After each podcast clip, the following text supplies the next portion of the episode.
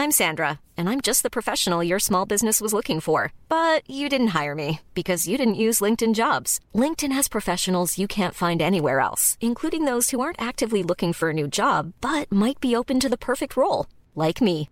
In a given month, over 70% of LinkedIn users don't visit other leading job sites. So if you're not looking on LinkedIn, you'll miss out on great candidates like Sandra. Start hiring professionals like a professional. Post your free job on linkedin.com/spoken today.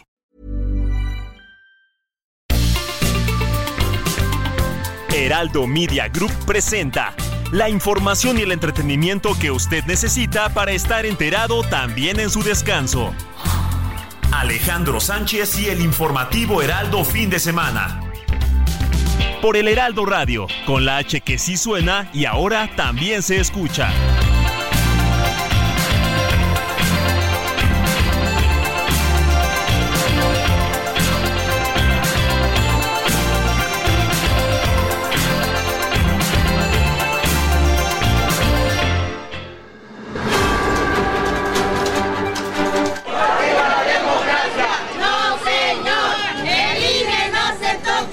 Ejerzo mi derecho de réplica. A veces se enojan conmigo unos periodistas. Ahora una eh, periodista que sale de un programa de televisión dice, debido a las circunstancias, tengo que dejar este programa de televisión.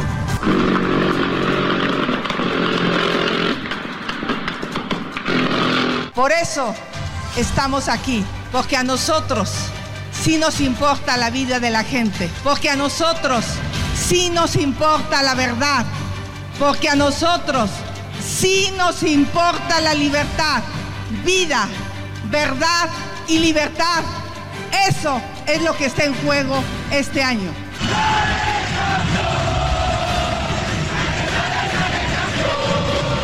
Les convoco a que hagamos realidad la primera mujer presidenta de México.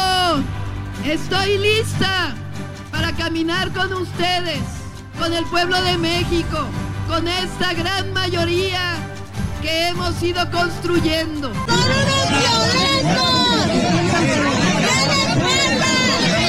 Va a estar en la boleta la tercera vía, una tercera vía, porque sí la necesita este país. Porque es falso que tengamos que elegir entre abrazos y balazos, entre mano dura y mano blanda. Se puede actuar con firmeza, se puede actuar de frente al gran problema de la impunidad, de la violencia y de la seguridad sin recurrir a esa falsa disyuntiva.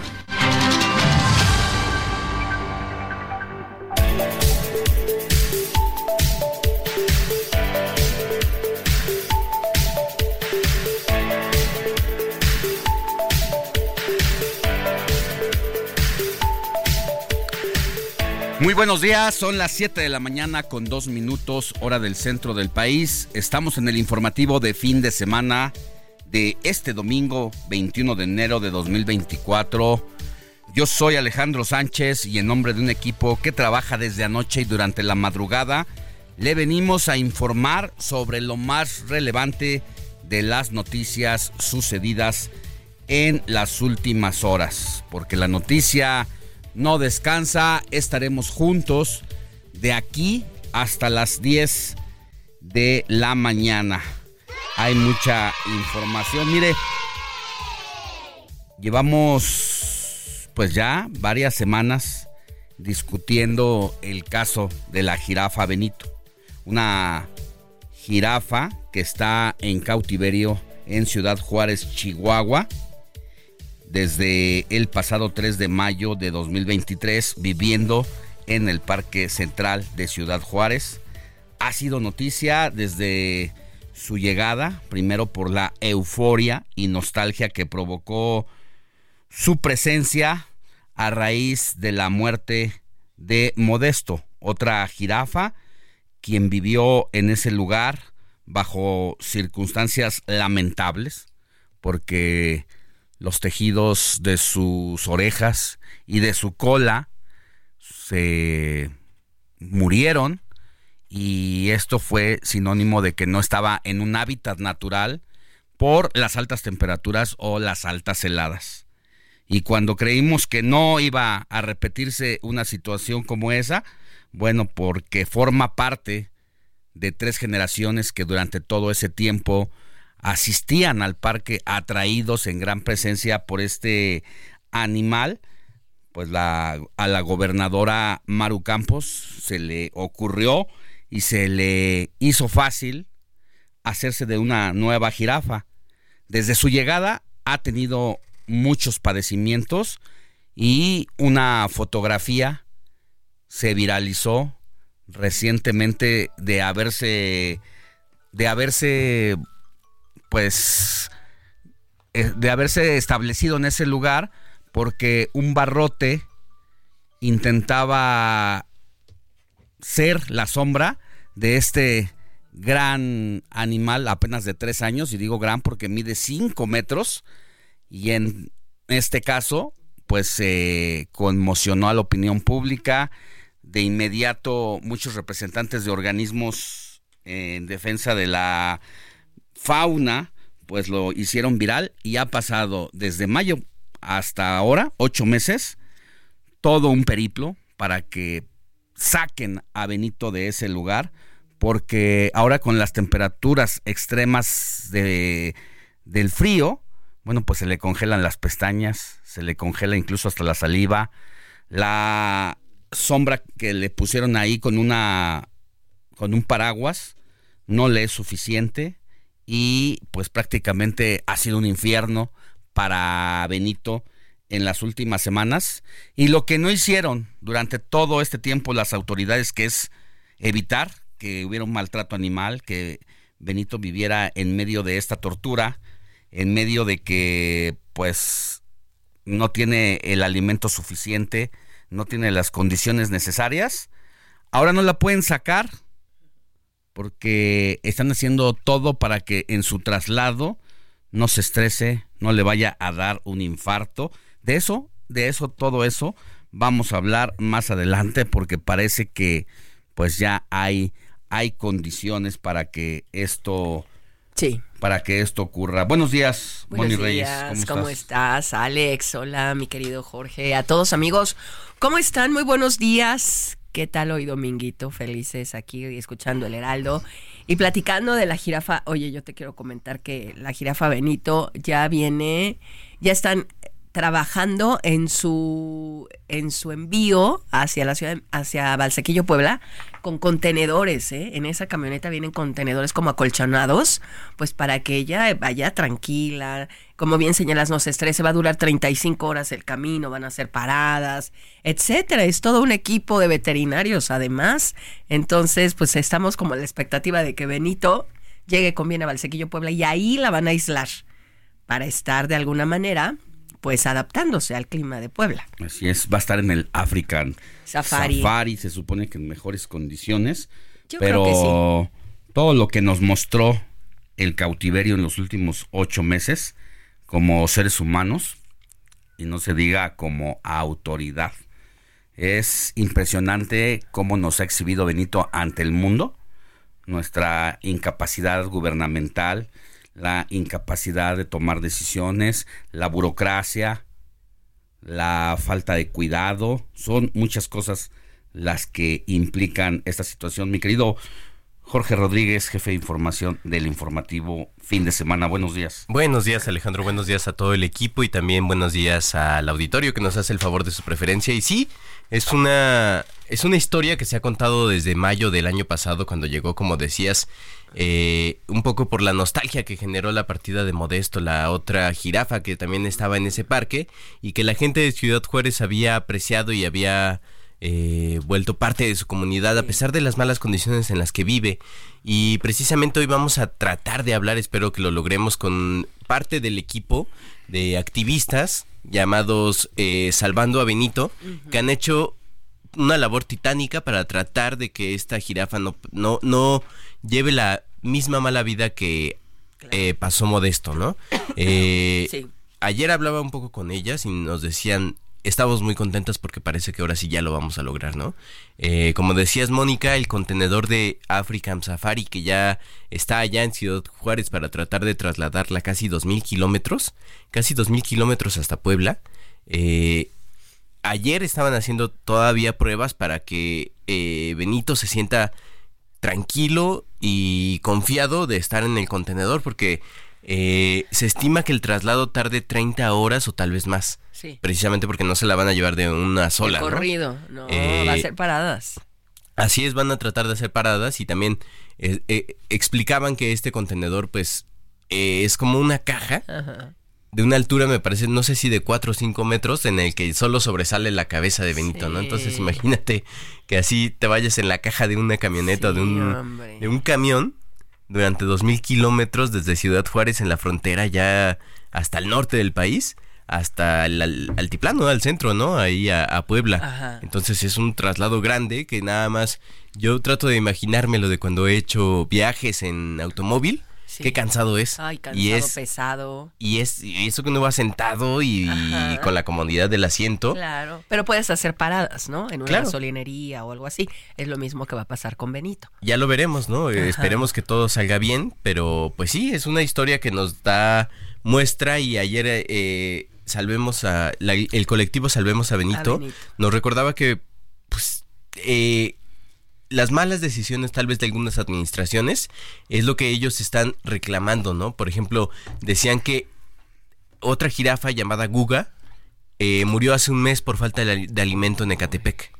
Ellos, ellos son lo que denuncian, ¿no? Que no es solo simplemente el hecho de lo que En está pasando en Ciudad Juárez. de- No, incluso sí, en el mismo Sí. lugar donde está Benito, la plaza de allí de Ciudad Juárez, lo- este movimiento denuncia que se han muerto ya otros animales de otras especies y pues nos acude como mexicanos y como autoridades porque tenemos que hacer una revisión de cómo está la vida de los animales en cautiverio Sí. que seguramente no es la más adecuada, solo por diversión de algunos cuantos seres humanos, se lleva al extremo de ver y de darles una vida pues mala a estas especies. Y vamos a ver qué pasa con Benito, que también no es la primera vez que va a viajar durante estos días y sobre todo esta distancia. ¿Cuántos kilómetros decías? Casi que son? 2.000 kilómetros. Eh, entiendo, habría a reserva de verlo, pero su periplo de llegar a ese lugar y salir de Sinaloa también le llevó un recorrido de 3.000 kilómetros para estar en Ciudad Juárez, porque Benito proviene de eh, allá de Sinaloa. De un parque de Sinaloa. Entonces tiene tres años de edad y la vida que está llevando mm, seguramente no, eh, pues la debió haber llevado si las autoridades hubieran hecho su trabajo correspondiente y si dejáramos de ver pues, a los animales nada más como una especie de diversión, ¿no? Para estos animales exóticos donde pues no la pueden llevar a un hábitat natural, obviamente, pues porque no está eh, en sus, tres años acostumbrada a ese tipo de vida. Claro, y nos, nos abre el debate, ¿no? Sobre qué es lo mejor. ¿Será una buena idea tener animales exóticos o cualquier tipo de animal en cautiverio solo para entretenimiento del ser humano? O sea, yo, yo me lo pregunto, ¿no? Me recuerdo que cuando era niño eh, tuve el debate de cuando justo se sacaron a los animales exóticos de los circos, los elefantes y los leones, Ajá. tigres, y yo, yo me gustaban los circos cuando era un niño y decía, ahora, pues, ¿qué van a hacer con estos animales, no? Qué tristeza. Pero por otro lado también entendí, pues, qué mal que nuestro, entre- nuestro entretenimiento sea sobre otra especie. O sea, ¿por qué lo vamos a hacer así, no? Eh, ese tal vez es una, un enfoque muy personal, Sí. Pero si ya los van a decidir tener en cautiverio, cautiverio, por lo menos que estén en las mejores condiciones. Ya lo dijo el director del Parque African Safari allá en Puebla, de Valsequillo. No recuerdo ahorita el, el nombre, pero dijo... Frank. Frank, ¿verdad? Ajá. Ajá. Dijo, no, pues aquí va a estar de maravilla, por eso se está gestionando todo. Y yo también considero, conocemos el parque, ¿no? Yo creo nosotros tres. Y, y hemos convivido con algunos Sí. Eh, especies y, y ellos también se adaptan, ellos. Pues los de entrada va a tener otro tipo de temperaturas de Eso. entrada, o sea, la pura temperatura que no se compara en nada a lo que es allá, Allá en, en Chihuahua, que además ha tenido las heladas Más más extremas de la historia. Sí. Entonces, por si fuera poco, ¿no? Ojalá, ojalá que pronto Benito esté en un mejor eh, hábitat y que tenga una vida pues llena de cuidados como deberían estar con veterinarios expertos porque incluso los veterinarios de este parque allá en Ciudad Juárez pues no lo no la pueden revisar bien porque no tienen la condición para llegar hasta el lomo hasta la cabeza de la jirafa porque mide pues más de 5 metros. Entonces solamente se quejaba el colectivo de Salvemos a Benito, que lo más que la han revisado, que la han tocado, que han visto por su salud es las patas y parte del estómago. Entonces, eh, eh, pues una viva México, ¿no? Además, hay que considerar que tiene tres años. Todavía le quedan por lo menos, bueno, el estimado de vida en una jirafa reticulada, que es el tipo de jirafa de la que... Hasta 25, ¿no? Hasta 25 años. Entonces, por lo menos otros 20 años tendría que vivir en esas y condiciones. Así, en Ciudad Juárez. Fue la más o menos la edad a la que murió Modesto, 20 años de edad. Entonces, no puede estar en esta circunstancia durante todo este tiempo de vida, pero pues ah. lamentablemente ahí está eh, Benito, de eso vamos a hablar con las autoridades que han hecho, mejor dicho, con los representantes de este movimiento, que llevan ocho meses sin quitar el dedo del renglón para salvar a Benito. Pues vamos a hablar de todo eso y más. Mire, en otros temas, Jesús Ortega es el ex dirigente nacional del Partido de la Revolución Democrática, va a fungir como moderador en un foro en el que participarán figuras de la política, algunos de su generación y la vida pública de México, como Manlio Fabio Beltrones, María o María Marván, y le vamos a contar todos los detalles y preguntarle si esto significa también su regreso a la política, es decir, ex senadores, ex dirigentes de partidos de que, son históricos, pues parece que vuelven al primer plano de la política nacional de este país. Mire, también ayer hablamos sobre el amparo de una jueza que concedió a una estudiante de secundaria en Zacatecas con el que la alumna puede acudir a clases con el cabello pintado de azul. Esto después de que se le negara la entrada y de que seguramente los padres de esta pequeña acudieron ante la autoridad judicial a iniciar el proceso para que se le diera el amparo porque los padres y abogados de esta menor alegaban que se le estaba perturbando su derecho al desarrollo humano para ser libre y por el otro lado también su derecho constitucional de recibir educación pública y gratuita. Y esta menor de cabellos azules pues le ganó a la autoridad educativa de su escuela allá en Zacatecas, una secundaria, y pues está sentando un precedente importante donde prácticamente esto está invalidado, está invalidando los reglamentos internos de las escuelas por el derecho constitucional a irse a sentar y tomar clases. Vamos a hablar de todo esto también. Y por otro lado, le quiero anunciar aquí que esta semana el Heraldo lanza un podcast en el que tuve la oportunidad de participar. Es de música, es mucho más que ritmos y notas. Y platiqué con Osmar Rodríguez para analizar los impactos culturales de algunos de los grandes éxitos musicales. Y el episodio más reciente, pues ha sido producido para hablar de un artista que se llama Raimix, que seguramente usted lo conoce y que ha escuchado su canción, Oye Mujer. Él es un ingeniero que dejó la NASA para dedicarse a la cumbia y que tocó la fama precisamente con este éxito de Oye Mujer. Tenemos por ahí parte de esta conversación para que cuando tenga oportunidad pueda entrar a elheraldodemexico.com.mx y buscar uno de estos podcasts que le ofrece esta casa editorial. Escuchemos. Cuando llega la NASA y en su internado tenía que salir y antes de dormir, pues agarraba su, su teclado y le metía ritmos hip hop y a la cumbia y entonces le empezó a salir y yo le pregunté, ¿y esa canción a quién se la dedicaste? Porque además te voy a decir una cosa, la entrevista que yo le hice hace poquito más de un año es cuando él sale del closet y se declara homosexual. Entonces yo le pregunté que esa canción a quién se la había dedicado. Si dice, oye mujer. Y dice, pues es que la verdad, eh, o sea, lo reconfirmé hace no mucho.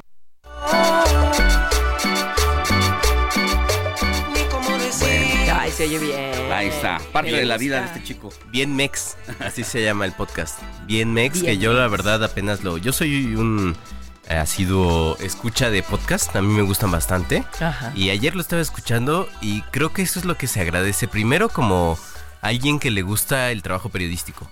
Cuando empiezas a descubrir todas las capas que puede tener una historia, ¿no? Desde tu, ori- tu, tu origen, Alejandro, cu- cuál, cuál es el, el- tu gusto por la cumbia, cómo te fuiste involucrando y cuál es la relación que tienes precisamente con este, con este personaje. Sí. O sea, eh, a mí me parece muy bueno, no porque estés aquí, la barba crece sola, dirían por ahí. Pero de verdad, si se da la oportunidad de escucharlo, Que lo bien hagan. Mex, Sí. el capítulo más reciente es Oye Mujer, la Bien, electrocumbia de Ray. Mix, nas- Bien bien Mex. Oye Mujer, la electrocumbia de Ray Mix, Ajá. nacida en la NASA. Así es como se llama el- el- La la, entrega más reciente de este podcast.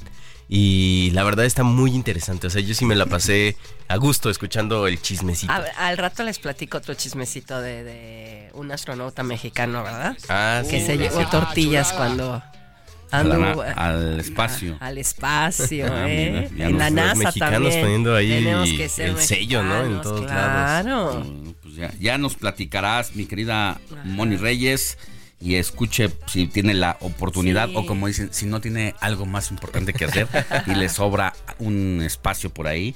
A lo mejor en el traslado, ¿no? De- Ay, del sí. automóvil, en el medio del tráfico. Y si le gusta Esa la es la importancia de estar sí. en el podcast, ¿no? De que la gente te puede escuchar en el momento que quiera, que pueda y que, que le quede un espacio. Vámonos a las calles de la Ciudad de México con nuestro compañero Mario Miranda que recorre a bordo de su motocicleta las avenidas para saber cómo amanece la capital del país. Querido Mario, buenos días, ¿dónde te encuentras? Hola, ¿qué tal Alejandro? Muy buenos días. Nos encontramos en la alcaldía Álvaro Obregón, donde tenemos la información de lo que sucedió mientras usted dormía. Aproximadamente a la una de la mañana se reportó la emergencia de un motociclista derrapado en calzada Ignacio Zaragoza y la calle Primavera, esto en la alcaldía Iztapalapa.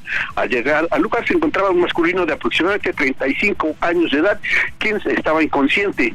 Al lugar arribaron paramédicos del Escuadrón de Rescate y Urgencias Médicas, quienes realizaron la, valor- la valoración de la persona, quien ya no contaba con signos vitales. Policías del sector Tepalcates realizaron el acordonamiento y posteriormente personal de la Fiscalía realizó el peritaje y el levantamiento del cuerpo de la persona fallecida, quien estaba en calidad de desconocido. Más tarde se registró la volcadura de una camioneta en el anillo periférico y calle 7, esto en la alcaldía Venustiano Carranza. Al lugar se encontraba una camioneta volcada color blanca, la cual era conducida por un hombre de aproximadamente 60 años de edad, quien fue atendido en el lugar por paramédicos de la Cruz Roja. En la persona presentaba solo golpes contusos, por lo que no requirió traslado hospitalario. Elementos de tránsito, con ayuda de una grúa, colocaron la camioneta sobre sus cuatro llantas para posteriormente ser retirar el lugar y así liberar la vialidad en esta zona. Alejandro, esto es parte de lo que ocurrió en la noche, esta madrugada, donde lamentablemente una persona ha perdido la vida. Muy bien, Mario, pues más adelante volvemos contigo. La capital del país, como los, las otras 31 entidades, seguramente este día y todavía mañana estarán pues de cabeza en los módulos del Instituto Nacional Electoral para la fecha límite de tramitar la credencial del Instituto Nacional Electoral para votar con fotografía. A ver si nos echamos una vueltecita más adelante para que nos digas cómo va la actividad en estos lugares. Claro que sí, Alejandro. Nos daremos una vuelta por los módulos de atención de línea para estar informando de cómo se encuentra esta situación en estos últimos dos días, este Sí. domingo y mañana lunes será el último día para tramitar pues algunos de los trámites de actualización o de, de- ¿cómo se llama? De los datos, tener Sí. los datos perfectos en el INE. Sí, muchas gracias, Mario. Y precisamente para. Para ahondar un poquito más lo que nos dice Mario, que es importante, es, mire, quienes deben hacer el trámite como límite hasta el día de mañana es a partir de cambio de domicilio, corrección de datos o reemplazo por vigencia o si va a sacar la, foto, la credencial con fotografía por primera vez. Quienes tienen que hacer una reposición por robo o extravío, no se preocupen. Le queda hasta el 8 de febrero y es mejor que no vaya en estas horas y en estos días, que le dé oportunidad a quienes sí están obligados como fecha límite mañana y usted si es reemplazo tiene como fecha límite 8 de febrero. Pausa y volvemos con más. La noticia no descansa. Usted necesita estar bien informado también el fin de semana. Esto es Informativo El Heraldo Fin de Semana. Regresamos.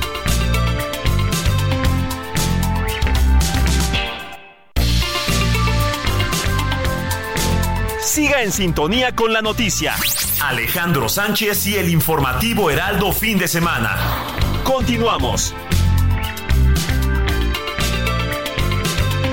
Iniciamos nuestro recorrido por la República Mexicana en las distintas plazas donde el Heraldo Radio tiene frecuencias radiofónicas y toca turno en Tampico, donde usted nos está escuchando en este momento por el 92.5 de FM y donde puede escuchar de lunes a viernes de 4 a 5 de la tarde a nuestro compañero Valdemar Mijangos, a quien tenemos en la línea telefónica para darnos lo más relevante de la información sucedida en las últimas horas allá en esta entidad. Querido Valdemar, muy buenos días, ¿qué nos tienes?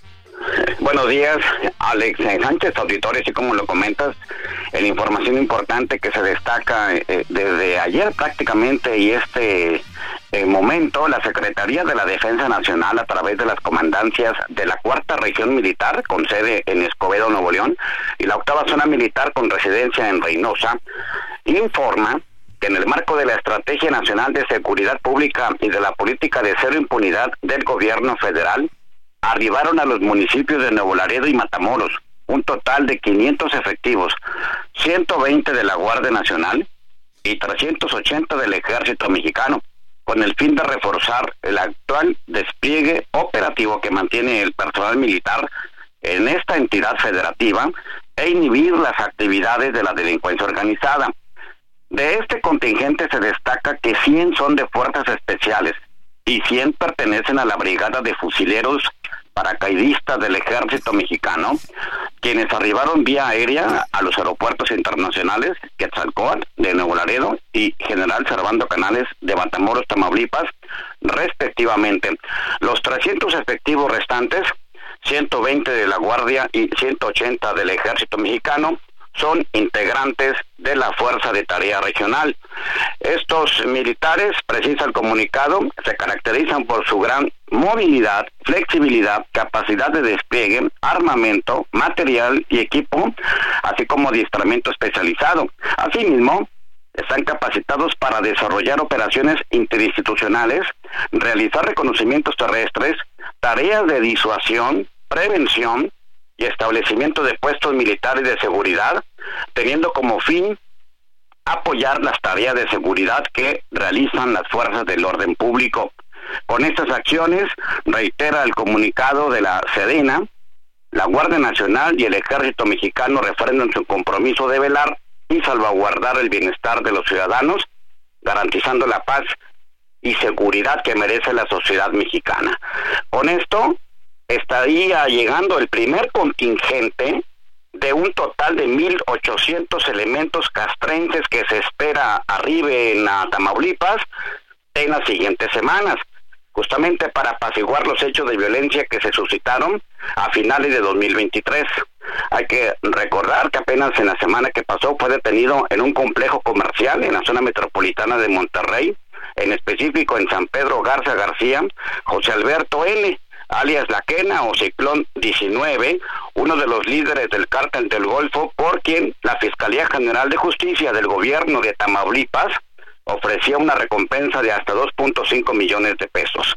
Esta detención presuntamente ocurre después del secuestro de más de 30 migrantes en Río Bravo a finales del año anterior y ha derivado en un despliegue de gran carácter de la Sedena en la frontera de Tamaulipas con Estados Unidos. Por otra parte, también te comento que Tamaulipas espera dar la nota ecológica nacional de la semana, ya que la entidad participa en el programa binacional del lobo gris mexicano al ser seleccionada entre las 32 entidades para la reproducción en 2024 de la especie por tener la hembra con mejor genética del país. De esta forma, Tamaulipas será el único estado de todo el país que podrá reproducir al lobo gris mexicano en este año. Eduardo Rocha Orozco, vocal ejecutivo de la Comisión de Parques y Biodiversidad en Tamaulipas, informó que, de acuerdo al programa binacional del que se forma parte, Semarnat y Wildlife Service dieron el visto bueno para la reproducción en el zoológico de Ciudad Victoria. La reproducción se pretende que se realice entre Garita, una hembra que de acuerdo con los especialistas es la mejor posicionada, genéticamente hablando, en todo el país, y un macho proveniente del Museo del Desierto de Saltillo, Coahuila. Alex Sánchez, auditorio de lo que se destaca en este momento en Tamaulipas, aquí la información. Muy bien, muchas gracias, querido Valdemar Mijangos, conductor del Heraldo Radio Tampico, 92.5 de FM, allá en Tampico, y que tengas un buen inicio de semana. Claro que sí, estaremos atentos. Gracias, buenos días. Gracias. Comparte tus comentarios y denuncias en el WhatsApp del informativo fin de semana. Escríbenos o envíanos un mensaje de voz al 55 91 63 51 19.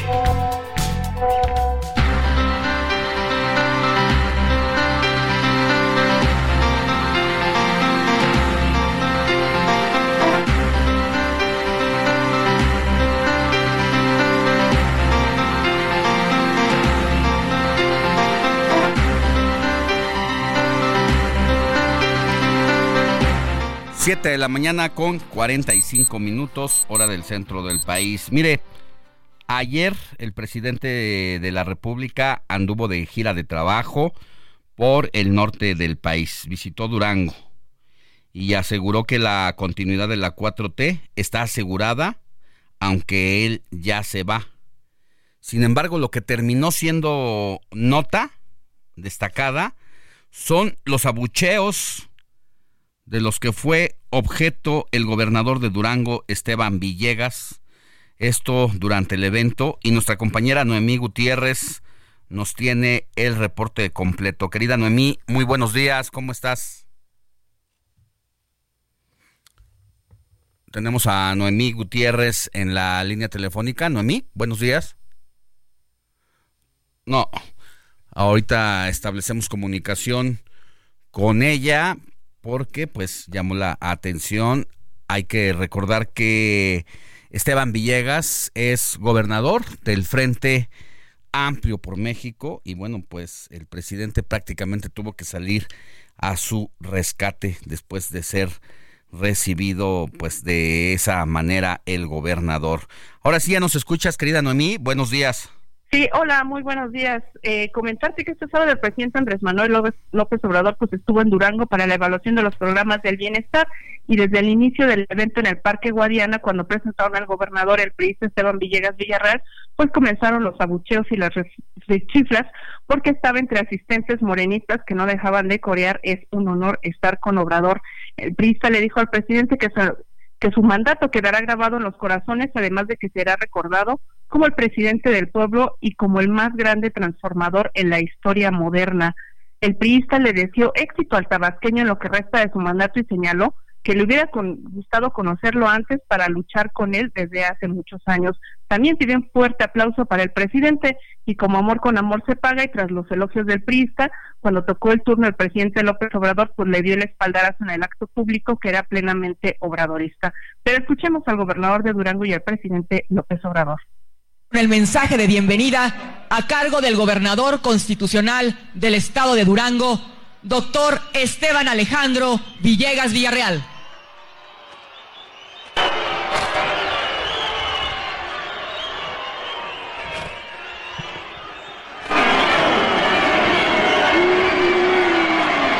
Pero ya me desvié Amales, decía yo que no me vayan a chiflar. Ya. Al contrario, quiero un aplauso. Bueno, y después comentarte que ya en su discurso el presidente López Obrador aseveró que no hay nada que temer porque está asegurado el futuro de la transformación y luego de gritos que le pedían la reelección señaló que está a favor de sufragio efectivo, no reelección porque es maderista, también adelantó que propondrá que se eleven a rango constitucional los programas como Jóvenes Construyendo el Futuro y Sembrando Vida el 5 de febrero. Se comprometió a regresar a Durango para inaugurar una planta potabilizadora, pero también en su discurso el presidente hizo referencia a la salida de Milenio de la periodista Azucena Uresti y rechazó que tuviera injerencia en esta decisión, ya que dijo en su gobierno se respeta la libertad de expresión. También enfatizó que nunca le ha hablado un dueño de un medio de comunicación para que censure a algún periodista. Escuchemos nuevamente al presidente. Me gustaría que esta periodista, Azucena, que dijera cuáles son esas circunstancias especiales que se están viviendo por lo que deja eh, la televisora. Ojalá y que eh, hablara Conozco al dueño. Bueno, y comentarte ya por último que como parte de la gira del fin de semana, el presidente López Obrador va a supervisar este domingo la evaluación de programas del bienestar. Estamos ya aquí en Zacatecas, por la tarde estará en San Luis Potosí y este lunes encabezará la conferencia matutina el en Querétaro y también recordemos pues que él adelantó que el 5 de febrero pues no va a estar en Querétaro en esta ceremonia tradicional que se hace para conmemorar la Constitución, ya que dijo que presentará en Palacio Nacional este paquete de al menos 10 iniciativas de reforma constitucional que aunque sabe pues que no tiene la mayoría en el Congreso, pues de todos modos dijo que es una obligación que él tiene presentarlas antes de que concluya su gobierno. Pues parte de la información que tuvimos este sábado en Durango. Muchas gracias, Noemí. Cuídate mucho, que tengas buen domingo. Muy buenos días. Bueno, pues el presidente López Obrador, encantador de serpientes, ¿no? Eh, teniendo que salir al paso para desviar la atención de la rechifla al gobernador, a pesar de que no es su partido. Hay que ¿eh? destacarlo porque ya no había pasado, Alejandro, en los eventos en donde normalmente, no sé si lo recuerdas, cuando el presidente tenía eventos con gobernadores de la oposición, normalmente recibían ahí una rechifla y el presidente salía a rescatarlos, a decir, no, no le chiflen porque hay buena colaboración, es lo que pasó con el gobernador de Durango en esta ocasión, Esteban Villegas, que también, eh, hay que decirlo, ¿no? Eh, se deshizo en halagos al presidente diciendo que es el, es el presidente transformador de este país que le hubiera gustado haber trabajado más y luchar a su lado. Conocerlo desde antes para, para luchar a su lado. No, faltó quien dijera, bueno, es que es el primor, por eso hablan de esa manera, tanto de Morena como del PRI. Pero bueno, ahí está la historia. Oye, también de esta quien ayer tuvo evento fue Movimiento Ciudadano, eh, que ya eligió como candidato a Jorge Álvarez Maínez, pero Jorge Almaquio nos tiene la información. Adelante, Jorge. Gracias Alejandro amigo del Heraldo Radio. Por primera vez en su historia, Movimiento Ciudadano tendrá candidato presidencial luego de que en la Asamblea Nacional Electoral se designó a Jorge Álvarez Maínez como el abanderado naranja. Ante el grito de presidente, presidente, el coordinador parlamentario de MC en la Cámara de Diputados indicó que en la boleta caben todos los Méxicos posibles y la ciudadanía contará con una tercera vía. Va a estar en la boleta la tercera vía una tercera vía, porque sí la necesita este país. Porque es falso que tengamos que elegir entre abrazos y balazos, entre mano dura y mano blanda.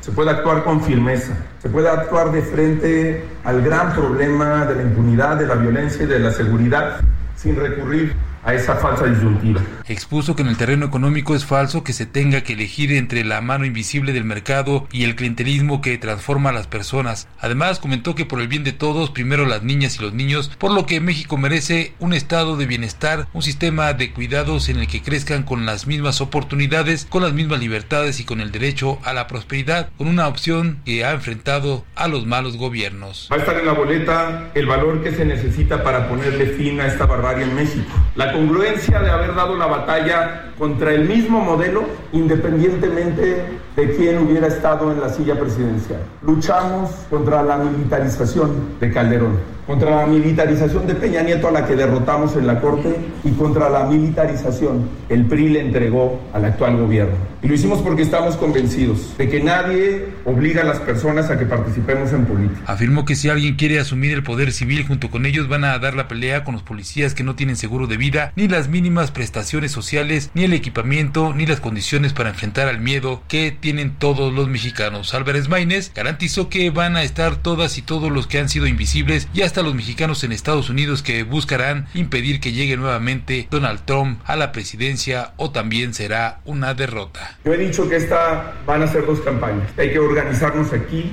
y que hay que organizarnos allá. Si gana Donald Trump la elección presidencial en Estados Unidos, también va a ser una derrota para México. No le podemos permitir a un delincuente probado, porque así ha sido sancionado ya en dos estados de la República Norteamericana, que agarre como piñata a México y a los mexicanos. Y no va a tener a Peña Nieto rindiéndole pleitesía. Aquí no va a tener a alguien que se arrodille frente a su discurso de odio. Tras señalar que serán representados en la boleta también el dirigente de MC Dante Delgado y los más de 5 millones 400 mil niños con cáncer, así como los que están en riesgo de abandonar la escuela y hasta los ideales zapatistas, el abanderado MCista indicó que van con todos los sueños de los mexicanos. Alejandro amigos, el reporte que les tengo.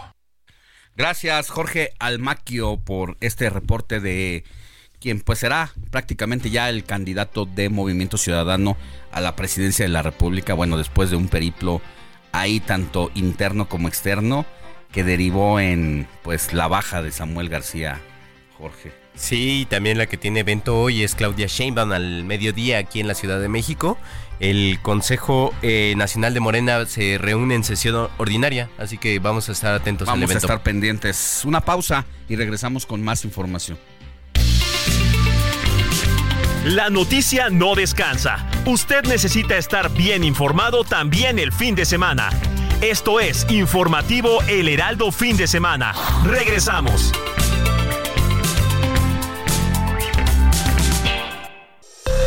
Esto es Noticias a la Hora. Heraldo Radio le informa.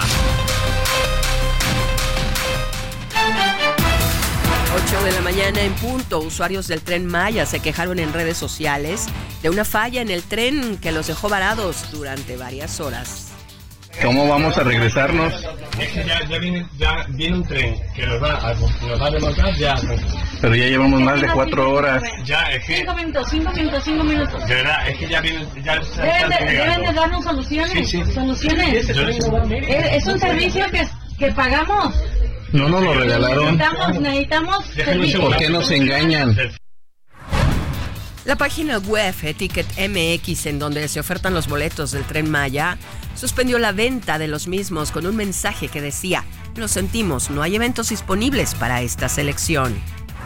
La precandidata de Fuerza y Corazón por México, Xochitl Galvez, criticó otro proyecto del gobierno federal, la creación de la megafarmacia inaugurada por el gobierno federal el 29 de diciembre en Huehuetoca, Estado de México. Yo aquí tengo que confesar que como ingeniera pues le entiendo mucho a los procesos de distribución de medicamentos, de logística, de cadenas de frío y todas estas cosas que tienen que suceder. Por eso cuando pusieron la megafarmacia, pues yo sabía que era una tomada de pelo. La precandidata de Sigamos Haciendo Historia, Claudia Sheinbaum, convocó a seguir la transmisión del Consejo Nacional de Morena, en el que se prevé que sea nombrada oficialmente la candidata presidencial de la coalición encabezada precisamente por este partido. La Asamblea Electoral Nacional de Movimiento Ciudadano aprobó ayer la candidatura presidencial de Jorge Álvarez Maínez, quien criticó estrategia de seguridad del gobierno federal.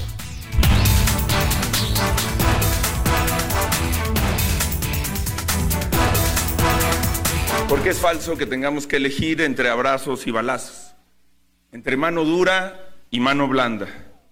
Se puede actuar con firmeza, se puede actuar de frente al gran problema de la impunidad, de la violencia y de la seguridad sin recurrir a esa falsa disyuntiva. La Comisión para la Verdad y el Acceso a la Justicia, el caso Ayotzinapa, condenó la resolución de una jueza para ordenar la liberación de ocho militares presuntamente involucrados en la desaparición de los 43 estudiantes de la Escuela Normal Rural Isidro Burgos de Ayotzinapa. Son las 8 de la mañana con 3 minutos, tiempo del centro de México, amigos. Ya estamos entrando a la segunda hora del informativo fin de semana con Alex Sánchez y su equipo de trabajo. La invitación para que siga con nosotros. Esto fue Noticias a la Hora. Siga informado, un servicio de Heraldo Media Group.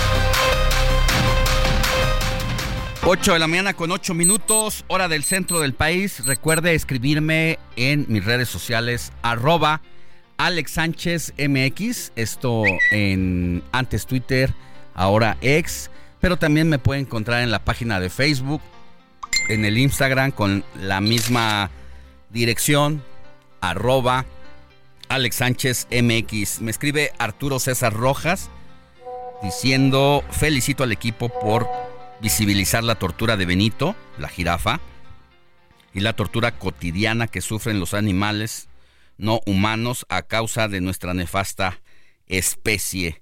Ahí está. También nos escribe el tío Sam desde Campeche. Muy buenos días, estimado Alejandro, ya escuchándote por X.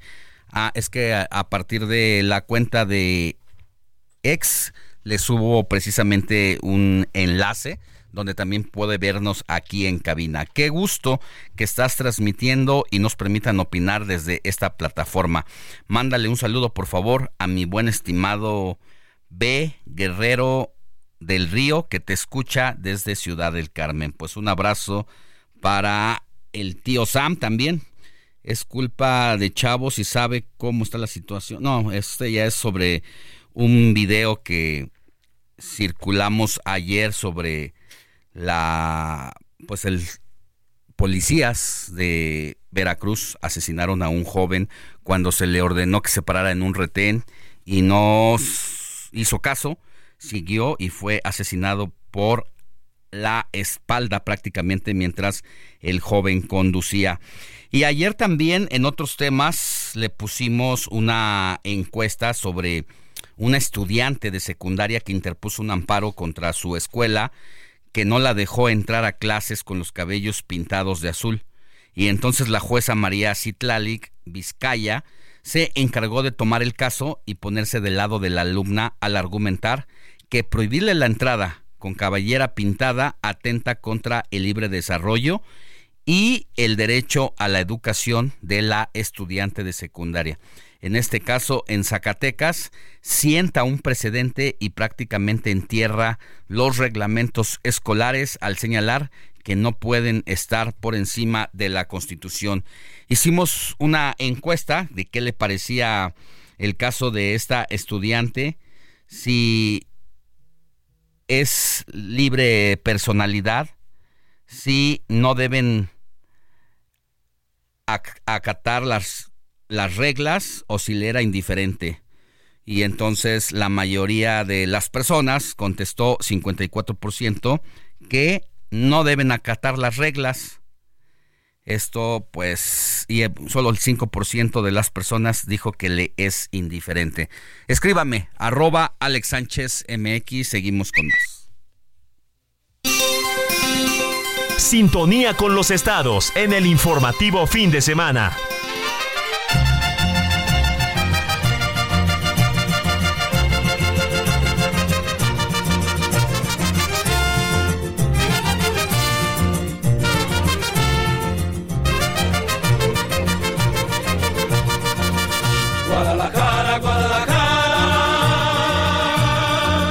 Precisamente, precisamente de donde es el mariachi de México para el mundo, vámonos con mi querida compañera de aquella entidad allá en Guadalajara, Jalisco.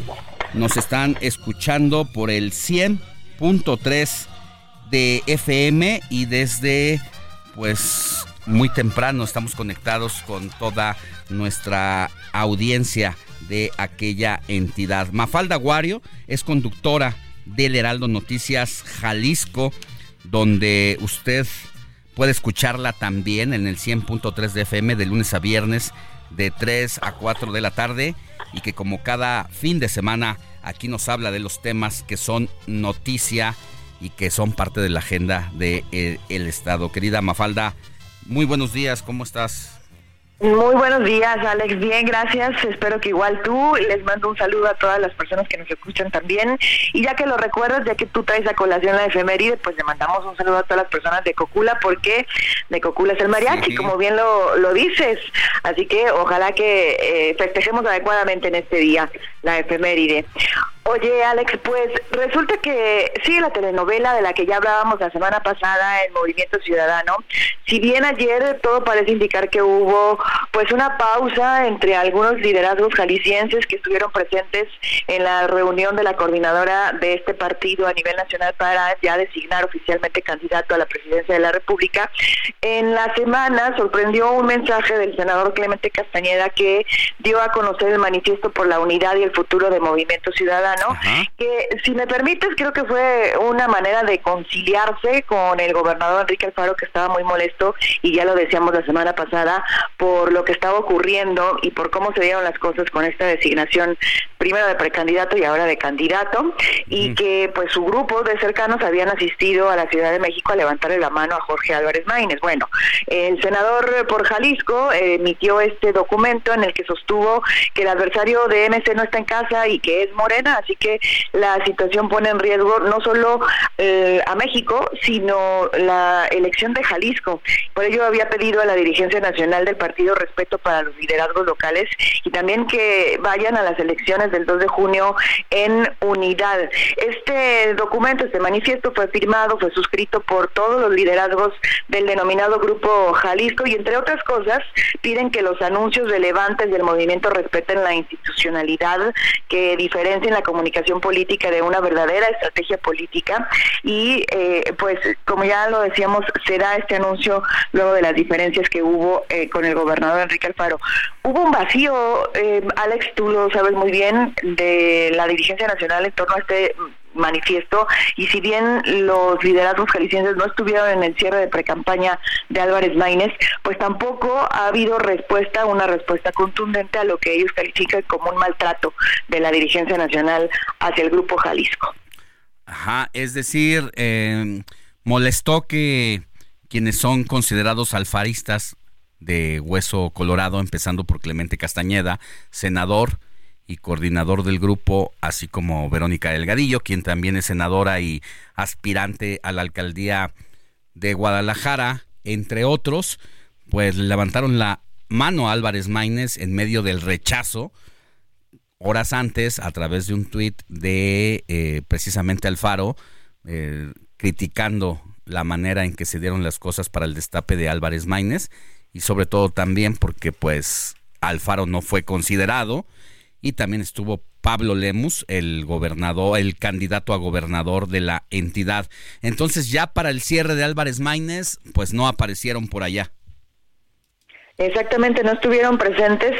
Y es que algo que es un hecho preocupa acá en Jalisco, Alex, que esta candidatura pues que parece no tiene muchas simpatías entre la gente, entre la población, vaya a afectar también directamente la votación acá en Jalisco para el candidato a la gubernatura Pablo Lemos, sobre todo en una en unos comicios que son distintos a las elecciones anteriores, donde ya Morena está recuperando terreno o ha ganado terreno en los últimos años acá en, en la entidad. Y pues si hay una preocupación latente de que esta pueda ser una elección muy reñida a la que le vaya afectar no tener una candidatura presidencial fuerte. Bueno, pues sigue la telenovela, otro capítulo. Vamos a estar pendientes de qué pasa esta semana, pero parece que pues este señor Enrique Alfaro patalea todavía y por lo que se dijo después de esta aparición de quien puede ser su sucesor, Pablo Lemus, de que muerto el rey prácticamente porque ya es el fin de su administración. Muerto el rey, viva el rey y pues ahora todos disciplinándose hacia Pablo Lemus que si en este momento fueran eh, las eh, fuera el resultado electoral llegaría con amplias posibilidades pero eso se sabrá hasta el día 2 de junio de este año querida Mafalda Así es, Alex, y mientras tanto, pues acá en Jalisco lo que le preocupa a Enrique Alfaro es la elección de siete magistraturas que están pendientes en el Congreso del Estado y pues veremos si hay ahí una elección de cuotas y cuates. Así es. Te mando un abrazo, Mafalda, y te escuchamos de lunes a viernes de 3 a 4 de la tarde por el 100.3 de FM allá en el Heraldo Noticias Jalisco. Que tengas buen inicio de semana. Igualmente, Alex, un abrazo fuerte. Comparte tus comentarios y denuncias en el WhatsApp del informativo fin de semana. Escríbenos o envíanos un mensaje de voz al 55 91 63 51 19.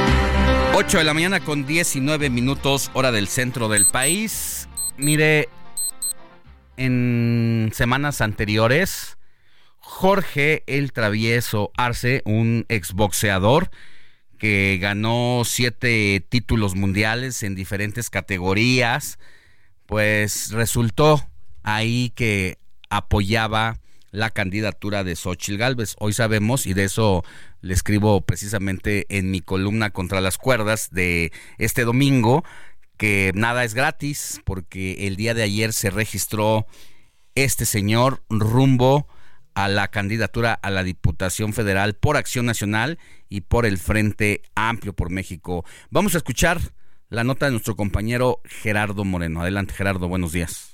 Hola, ¿qué tal? Qué gusto saludarlos desde el estado de Sonora, donde les platico que el siete veces campeón del mundo en diferentes categorías de boxeo, Jorge Armando Arce Armenta, mejor conocido como el Travieso, se registró este sábado como precandidato del Partido Acción Nacional para competir por un distrito electoral de Sonora.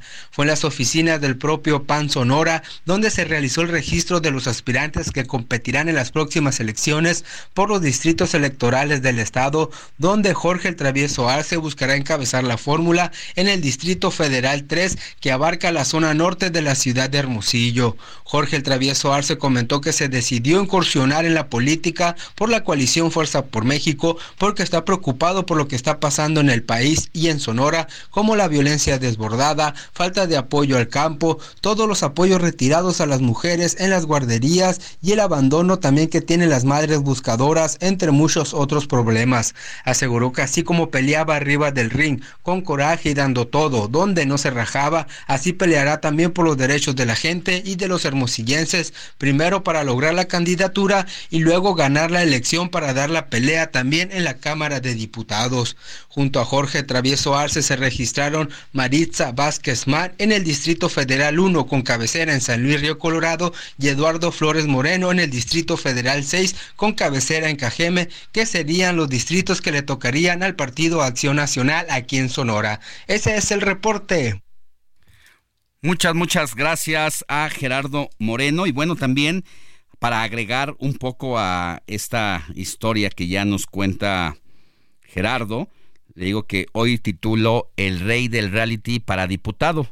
Es que además de que es un boxeador muy popular por los siete títulos logrados en su trayectoria, pues el travieso goza también de gran popularidad gracias a su participación desde el año 2003 en cinco reality shows de Televisa y de TV Azteca como Big, Brother, Bailando por un Sueño, La Isla, Exatlón México, Inseparables, Amor al Límite y Masterchef Celebrity. Con estos eh, con estas participaciones en televisión, pues es que el Partido Acción Nacional considera que puede darle y puede aportar buenos votos al Frente Amplio por México, a Xochil Gálvez, y es parte de la oportunidad que se dan estos partidos que conforman el Frente Amplio de abrir algunas candidaturas a la ciudadanía. Y el travieso Arce se une al team Manlio Fabio Beltrones y Lili Telles, quienes van en fórmula por una senaduría en Sonora por el mismo frente y suponen el, tanto el PAN como el PRI y el PRD que con estos personajes del deporte y de la vida política van a hacerle la vida de cuadritos al gobernador Alfonso Durazo, con quien Beltrones tiene cuentas pendientes que saldar. Así la situación. Jackie Nava también fue diputada de Baja California. Eh, Eric el Terrible Morales, otro de los campeones que incluso está a punto de lograr ser el candidato para eh, la alcaldía de Tijuana. Solamente confirmarle si es por el frente, a reserva de, de confirmarle ahora. Pero así, estas glorias del boxeo se han metido precisamente en la política. Y bueno, ¿cómo no recordar al histórico Jorge Kawashi, quien tiene el honor de haber representado una de las peores peleas en la historia no solamente del país, ¿eh? en la historia mundial del boxeo, una de sus peleas que fue la última, y que se decía, mire, se decía que Jorge, Jorge Kawashi no solamente terminó comprando las peleas, sino hasta los músculos, porque aparecía ahí como un hombre superdotado que pues todo el mundo supo que eran implantes porque apareció de la noche a la mañana musculoso y muy estético. Oye, Alex, solo para comentar al auditorio, ya tenemos número de WhatsApp en el que nos ah, pueden escribir a la cabina. Les damos el número, es el 55 9107 3243. Lo repito, es el 55 9107 3243. Bueno, ahí tiene el nuevo WhatsApp del informativo de fin de semana. Pausa y volvemos con más. La noticia no descansa. Usted necesita estar bien informado también el fin de semana. Esto es Informativo El Heraldo Fin de Semana. Regresamos.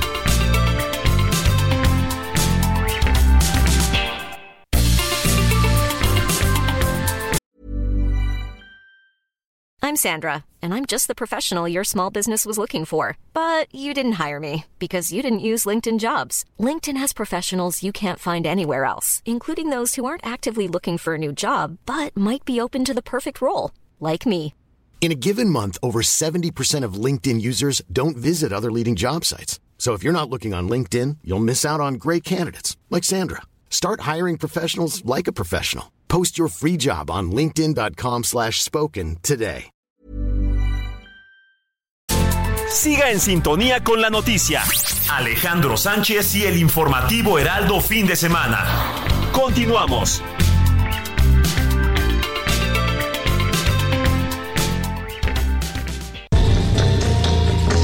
Cine con Eduardo Marín.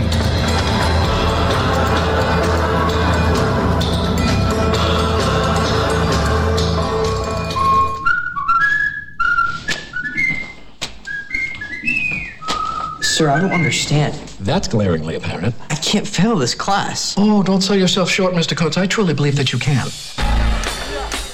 Every year at Barton Academy, students, faculty, and staff depart the campus for a two week winter break.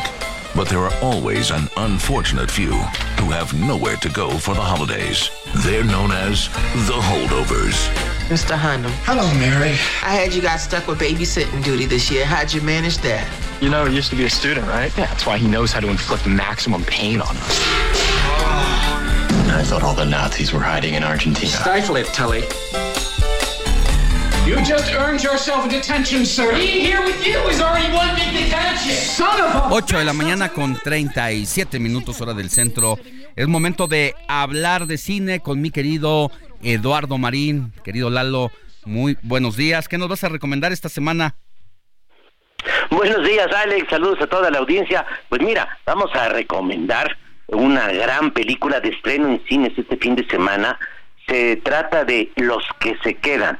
Su título original es The Holdovers, que es una de las principales películas para esta temporada de premios. Por lo pronto ya recibió siete nominaciones a los premios BAFTA de la Academia Británica de Cine, incluyendo Mejor Película, y es que es en verdad una gran película, una película, diría yo, entrañable sobre un profesor de historia de civilizaciones antiguas en una preparatoria de élite, es un verdadero erudito, pero un hombre solitario, sin gruñón, de que no tienen una buena opinión ni sus colegas profesores, ni los alumnos. Y bueno, en la temporada navideña debe quedarse en el colegio para supervisar a los poquísimos alumnos que también se deben quedar en el internado porque pues por diferentes razones no pueden pasarla con su familia.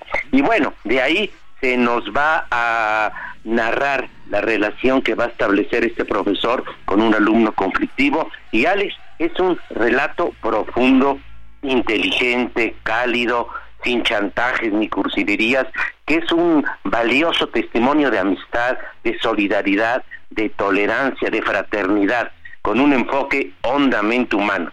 Eh, la película está dirigida por Alexander Payne, un director inteligente, sagaz, que ha dirigido películas como Entre Copas o Confesiones del señor Schmidt o Nebraska. Es un cineasta que aborda historias de relaciones humanas, pero ahora aquí en, en esta película, Los que se quedan, creo que nos ofrece su mejor obra. Y lo que más hay que destacar es la actuación, una actuación brillante, sorprendente de Paul Giamatti, este actor de 56 años. No es muy célebre, pero es de constante presencia en diversas películas, un actor de gran, gran talento que en verdad ahora nos deleita con una interpretación eh, brillantísima de gran envergadura humana. Para mí él merece el Oscar para mejor actor y todos los demás premios de esta temporada, el BAFTA, el SAG del Sindicato de Actores, por encima incluso de Cillian Murphy de Oppenheimer, quien también sin duda nos ofreció una brillante actuación. Pero lo que la actuación de Paul Giamatti en esta película es sorprendente. Y por lo pronto, Alex, eh, para terminar este martes se anuncian las nominaciones al Oscar y bueno, seguramente veremos varias nominaciones para esta gran película que está de estreno en nuestra cartelera, Los que se quedan. Ese es mi comentario, Alex. Pues muy bien, vamos a estar eh, muy atentos ¿A quién más ves nominado ahí?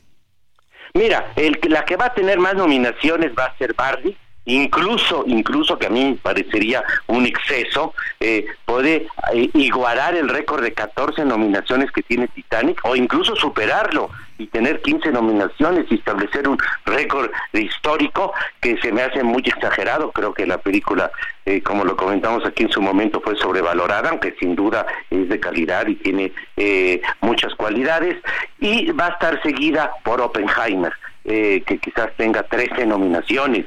Oppenheimer es la gran favorita para ganar como mejor película, que sería muy merecido. Barbie no va a ganar. Oye, y que además, eh, si la memoria no me falla, eh, son dos producciones que salieron simultáneamente.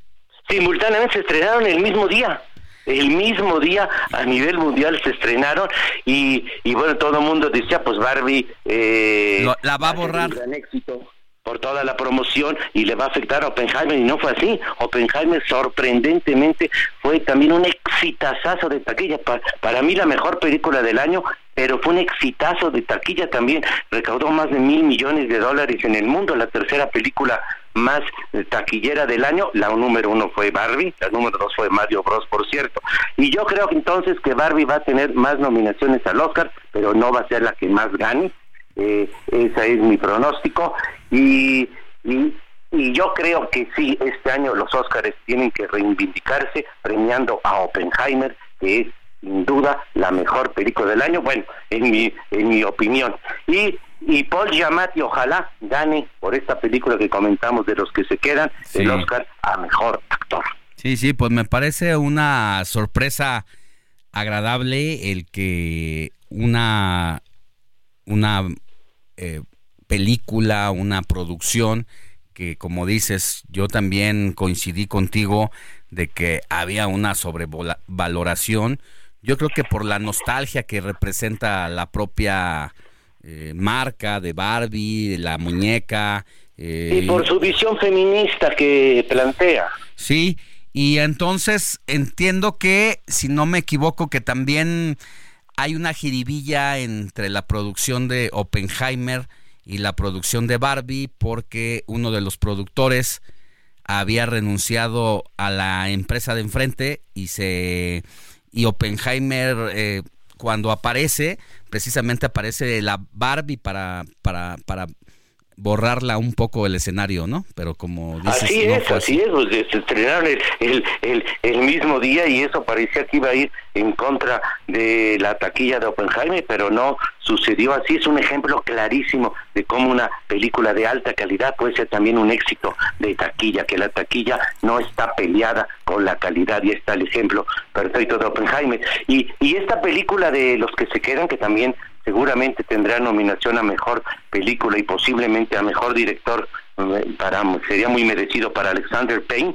Esta es es una película que se estrenó en pocas salas de exhibición limitada, lo cual es un tremendo error, otra ceguera más de los distribuidores, porque es una película que que seguramente gusta a muchísimas más personas de las que tienen acceso ahora con una eh, exhibición limitada. Es una película que es una garantía, no es una película de acción, no va a competir con los Avengers, pero es una garantía y seguramente tendrá un público mucho más amplio del que la puede ver porque su su lamentablemente su distribución es limitada, pero búsquenla en las salas y van a ver es una garantía, se van a sorprender y la van a disfrutar esta película de la que platicamos, Los que se quedan. Bueno, y ya hablaremos la próxima semana precisamente de las nominaciones para ver qué otras sorpresas. Ok. Te mando un abrazo, Eduardo Marín, que tengas buen inicio de semana. Gracias, feliz domingo, buenos días. El informativo fin de semana también está en Twitter. Síguenos en arroba fin de semana HMX.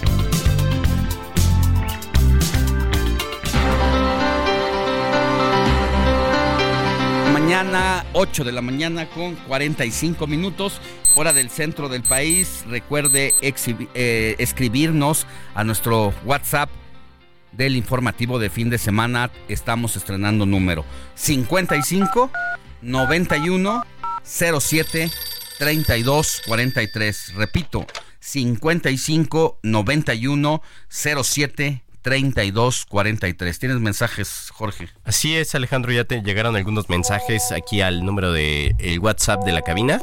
Dice, hola, buen día. Quiero mandar un, un mensaje al programa. Hola Alejandro y Jorge, gracias por informarnos de manera amena y profesional los fines. Saludos de parte de Paulina y el Macario desde La Juárez y una felicitación a Emma que cumplió años. Ah, pues un abrazo a Emma que le manda... ¿Quién le manda la felicitación? Paulina. Saludos Paulina y abrazo a Emma. Gracias por escuchar. También otro mensaje nos dice, buenos días, buen noticiero y en sábado y domingo mejor. No he escuchado que hablen de Azucena. Su amigo el ñique. El ñique. Ah, bueno, se refiere a la salida eh, que causó tanta controversia de Azucena y donde se han dividido las opiniones, ¿no? Donde una parte dice que Azucena salió de Milenio presionada desde Palacio Nacional por ejercer su libertad de expresión. Hay quien dice del otro lado, incluyendo Milenio, donde dice, a ver, con la señora llegamos a un acuerdo en donde ella pues, prácticamente se baja de la programación de Milenio que tenía desde el año 2019 porque eh, decidió irse a un programa matutino de Radio Fórmula. Eh, sí, no lo especifica el comunicado de Milenio, pero eso es lo que se dice, un programa matutino.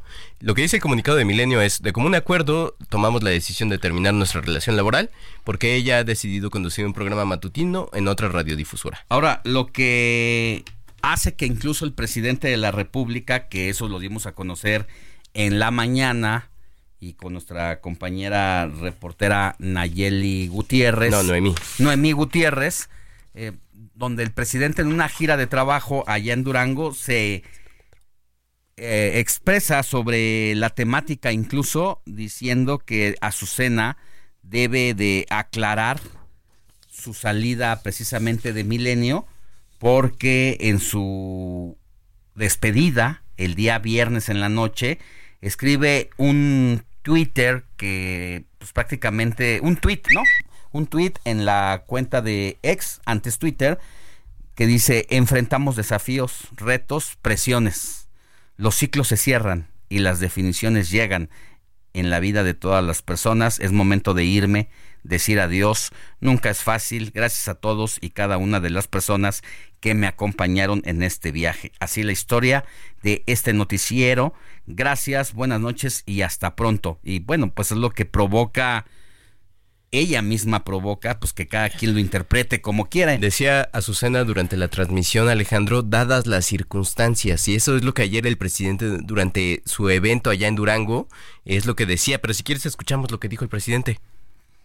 Me gustaría que esta periodista, Azucena, que dijera cuáles son esas circunstancias especiales que se están viviendo por lo que deja eh, la televisora. Ojalá y que eh, hablara. Conozco al dueño. Pues eso es parte de lo que decía el presidente y pues bueno, creo que esto es una cuestión en la que el mismo presidente decía, yo nunca he hablado a ningún medio para pedir que quiten y censuren a nadie. Y estoy seguro de que el presidente no tiene la necesidad de hacerlo. Ahí está. Bueno, a, Susana seguramente le va a ir bien. Le deseamos éxito y bueno, pues ojalá también, como dice el presidente, pues aclarara la situación para no dejar la, la interpretación ahí al aire. Yo no sé si realmente recibió presiones para que eso derivara en su salida. Lo que sí le puedo decir, pues que era un personaje que no era bien visto desde Palacio Nacional precisamente por las críticas que ejercía la compañera periodista. Y no solo ella, ¿no? Muchas personas son en las que cada miércoles en la sección de quién es quién en las, en las mentiras de la semana la, la, persona que lee esta sección, eh, Ana Elizabeth García Vilchis, eh, señala constantemente a periodistas que cometemos equivocaciones de acuerdo con eh, el área de comunicación de Palacio Nacional. Bueno, y aunque no cometas equivocaciones en cuando no está esta sección, el presidente pues se encarga de despachar a los periodistas que no le gusta que escriban o que critiquen algunas cosas de su administración incluyendo pues algunos actos de corrupción, hay que decirlo. Eso es lo que nos comentaban en el WhatsApp, pero en otros mensajes también dice, eh, no nos pone su nombre, dice un saludo equipo de noticias desde Parral, Chihuahua, nos manda una fotografía del amanecer que desde en las 7.49 de la mañana nos dice un abrazo.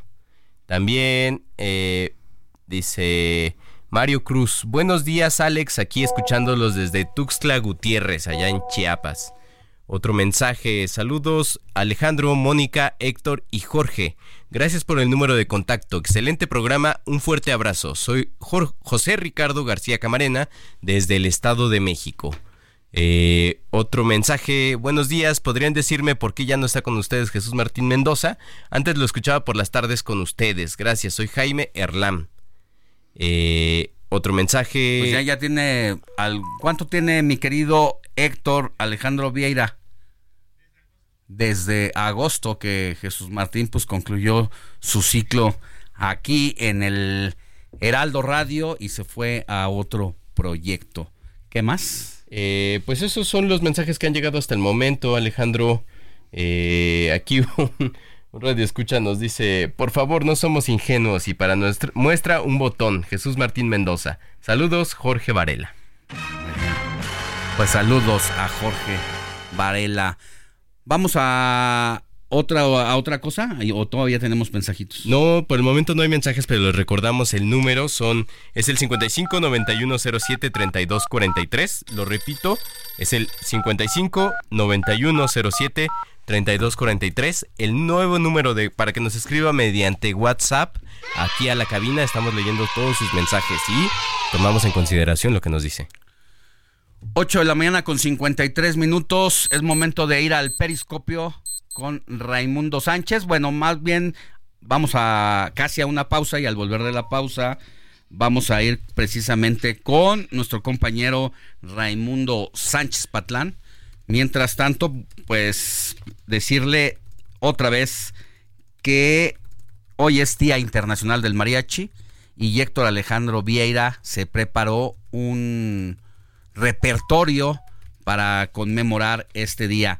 Y también insisto en que pueda escucharnos en el podcast de recuérdame el nombre del podcast mi querido mi querido Jorge Rodríguez sí donde tenemos hoy la participación en la que estuvimos con eh, nuestro compañero de que es el titular de este espacio Osmar Rodríguez y hablamos de Raimix el ingeniero aeronáutico que dejó la NASA para dedicarse a la cumbia y que tocó la fama con su éxito Oye Mujer. El título de del podcast es Bien Mex. Lo pueden en- encontrar en distintas plataformas como Spotify.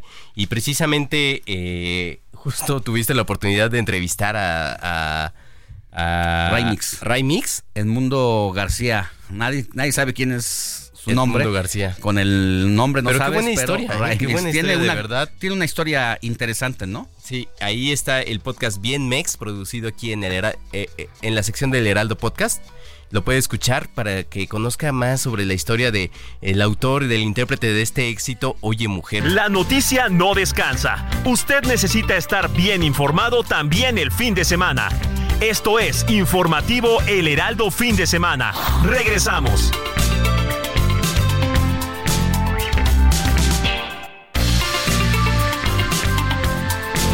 Siga en sintonía con la noticia. Alejandro Sánchez y el informativo Heraldo Fin de Semana. Continuamos.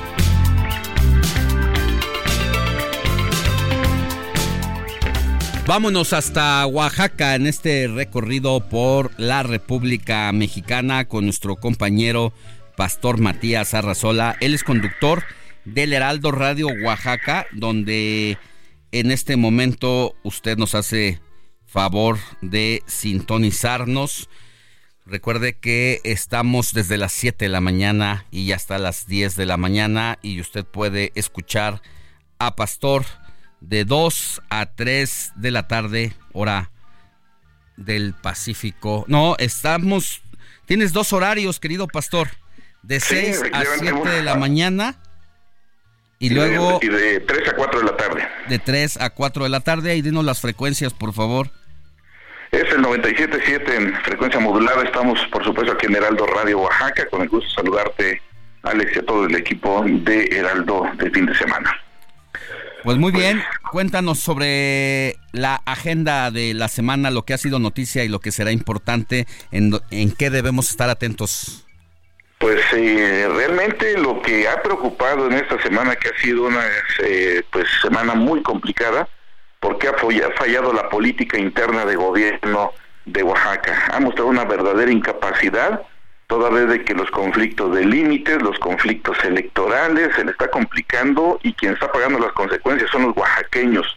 Tuvimos desde el jueves una serie de bloqueos en una de las carreteras principales, una carretera federal que conduce a la costa de Oaxaca, la 175, toda vez de que un conflicto que se derivó entre dos poblaciones, Santa María Coyotepec y lo que es eh, pues Ánimas Rojano, bueno, pues generó no solamente el bloqueo de la carretera, sino la retención de 184 trabajadores del gobierno del estado.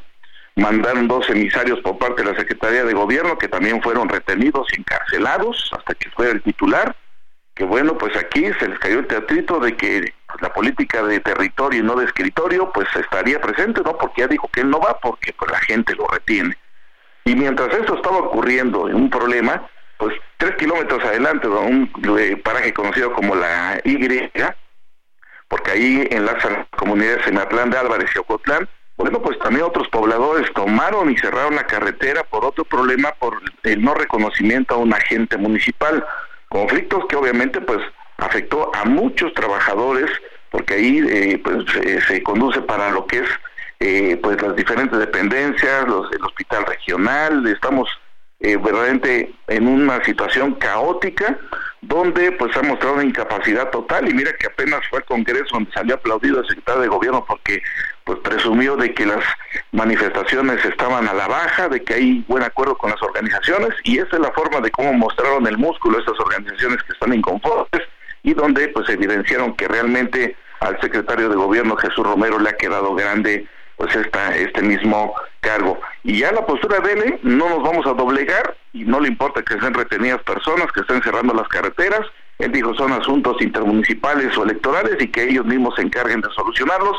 Y mientras tanto, pues los oaxaqueños pues que se amuelen, es casi casi lo que quiso decir. En estos momentos, imagínate, este problema empezó del jueves, ahorita a esta hora que estamos transmitiendo está bloqueada esta carretera federal 175, no hay quien pueda solucionar un problema y ahora pues muchas personas empiezan a recurrir al gobierno federal porque pues dicen que aquí en el estado pues realmente ha mostrado incapacidad. Y esto por un asunto, mientras que la carretera de Cota que va también a eh, pues eh, lo que es Puebla, Oaxaca, pues en, una de las casetas, en las casetas de cobro, pues ahí resulta que también llegaron organizaciones de Coicoyán de las Flores a protestar y resulta que estaban pidiendo cuota a los automovilistas.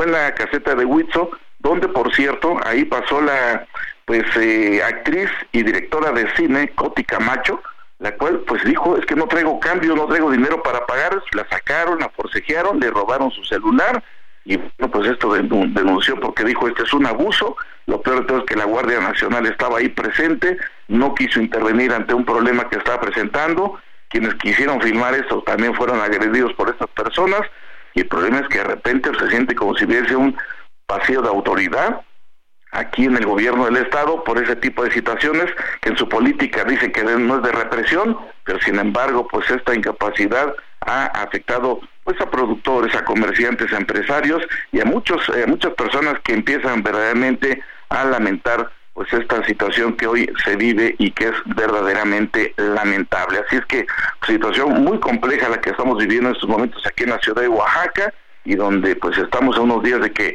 el presidente vuelva nuevamente a venir a inaugurar una carretera que todavía no está concluida, pero pues así vamos a avanzar pues como la tortuga a pasos muy pero muy lentos. Y solamente ya más para concluir, Alex, también lo preocupante está ocurriendo en San Pedro el Alto, una comunidad que denunció con un grupo armado que son provenientes de Teojomulco llegaron a darle unas cuantas horas para abandonar la comunidad, les quieren despojar de sus tierras y realmente están preocupados porque esto puede derivar en un baño de sangre. Así la situación aquí en Oaxaca. Bueno, pues te mando un abrazo hasta aquella bella entidad donde nos sintonizan por el 97.7 de FM y donde te vamos a escuchar de lunes a viernes de 6 a 7 de la mañana y de 3 a 4 de la tarde. Cuídate mucho, pastor. Gracias, Alex. Saludos a todo el equipo y buen domingo. El informativo fin de semana también está en Twitter. Síguenos en arroba fin de semana HMX.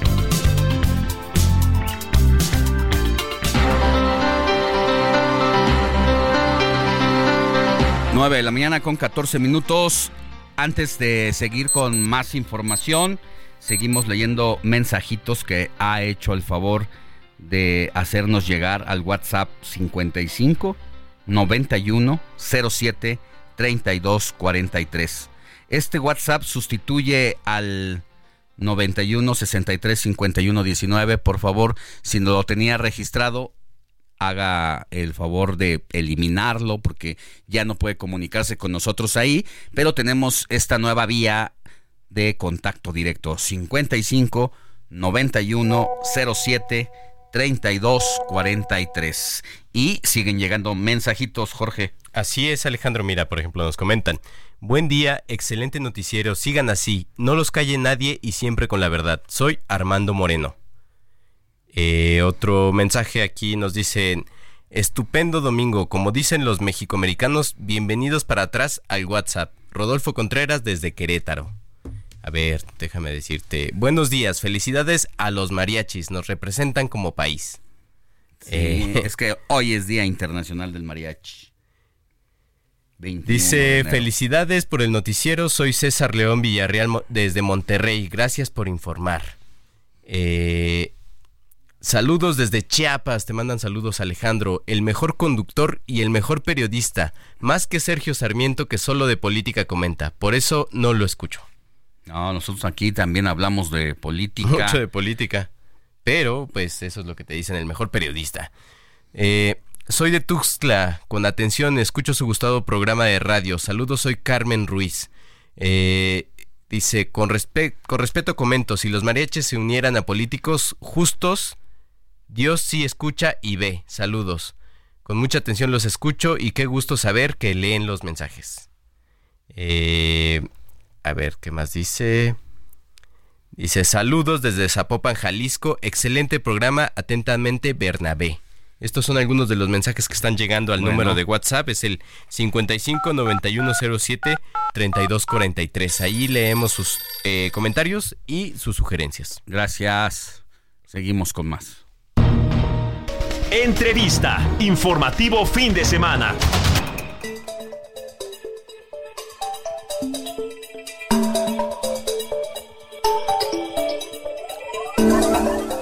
9 de la mañana con 17 minutos. El día de ayer, Jorge Rodríguez, presentamos una historia que nos generó muchos comentarios, muchas reacciones por la importancia y porque es un caso inédito lo que ha ocurrido a partir de algo que veíamos con total naturalidad y que durante generaciones tras generaciones aceptamos y concebimos como un valor, un valor entendido, en donde hasta esta fecha, hasta este momento, pues nadie se quejó, porque ya decíamos que muchos de nosotros fuimos parte de esa generación del pelo largo que era impedido su quien portara esa cabellera, esa melena, pues no podías entrar a la escuela, te regresaban, te mandaban a cortar el cabello. A mí me a mí me tocó. sí, por el reglamento interno escolar, ¿no? Yo también te decía que si yo hubiera podido ir de la manera que quisiera ir a la escuela o la que quería ir a la escuela hubiera sido con el cabello largo. Eh, no se permitía en mi escuela y precisamente a todos los niños que querían ir con el cabello medianamente largo no se les permitía el acceso. Pero ayer lo, comentábamos y es una cuestión que difundió el Consejo de la Judicatura Federal. La, ah, se concedió un amparo indirecto a un estudiante de secundaria allá en Zacatecas, precisamente que eh, impugnó o eh, tramitó un juicio de amparo para permitirle entrar con el cabello pintado de azul a su colegio. El colegio tenía en el reglamento interno precisamente estipulado que no se podía entrar ni con el pelo despeinado ni pintado. Entonces, lo que, se impugnó y la jueza, una jueza ya federal en el estado de Zacatecas, le concedió el amparo en el que dijo se tiene que permitir la entrada con el pelo pintado precisamente por el libre desarrollo de la personalidad y porque se están violando sus derechos a la educación y a la igualdad. Pero para eso buscamos a una persona para tratar de entender mejor este tema, Alejandro. Es el abogado Juan Carlos Cárdenas, a quien solemos consultar de manera periódica sobre decisiones judiciales, problemas que se tienen y que se avisora llegarán a un tribunal ante un juez y en este caso, uh, abogado Juan Carlos Cárdenas, muy buenos días. Es un gusto saludarte como siempre.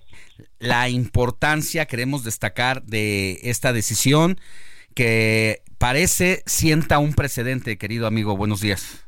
Alex, querido amigo Jorge, buenos días.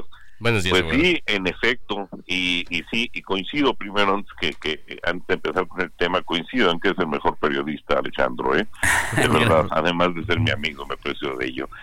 Eh, Alex, en efecto, es una es una decisión eh, que se torna novel, eh, porque mm, nos, nos llama la atención pueden dejar entrar a la niña con el pelo azul, ¿no? Eh, y, bueno, bien dices, cuando entrábamos nosotros a la secundaria, yo recuerdo que hasta me agarraban de la melena por la parte de atrás de la, de sí, nuca. órale, regrésese a su casa. peluquería, era, era la palabra exacta, o sea, decían peluquería, como diciendo, no puedes entrar porque estás greñudo, mano.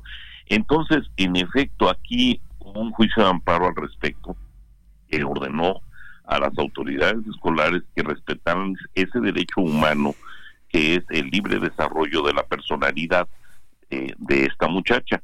Y en efecto, se, se violaron eh, sus derechos, sus garantías a la educación y a la igualdad. Y por ese motivo fue que se le concedió el, el amparo. Pero este, este libre desarrollo de la personalidad, eh, bueno, además de que se mencionó en, la sentencia que el portar el cabello pintado de azul de ninguna manera afecta a los fines educativos, o sea, es una cuestión totalmente independiente. Sin embargo, el, libre derecho, eh, o el libre, perdón, el derecho al libre desarrollo de la personalidad es una facultad, Alex, que cada individuo tiene para elegir autónomamente su forma de vivir, su forma de ser. Esto es, esto es algo muy interesante, que bien dices, antes pues ni siquiera se tocaba, es un derecho a, o una capacidad natural que tienen las personas para decidir de manera libre sobre su desarrollo individual. Esto va más allá y, representa muchas cosas, ¿eh? porque tiene que ver con cuestiones biológicas, psicológicas, con maneras de ser, con costumbres. La propia Constitución, Alex, desde, desde su artículo primero, o sea, el primer artículo de la, de la Constitución, dice que las normas relativas a los derechos humanos se deben interpretar de conformidad con la Constitución, favoreciendo en todo tiempo a las personas la protección más amplia. Luego dice la Constitución que todas las autoridades tienen la obligación de promover y de respetar y de garantizar los derechos humanos, que es un derecho humano esto del que estamos hablando, y que el Estado debe, debe eh, prevenir y sancionar los derechos los, derechos humanos que, que sean violados. Pero hay una parte más importante cuando ya se refiere a la discriminación. Entramos a este tema precisamente por eso, ¿no? Discriminar a una persona por su forma de vestir, por usar tatuajes, por pintarse el pelo, o sea, estamos discriminando a las personas y eso es lo que ocurrió en este caso.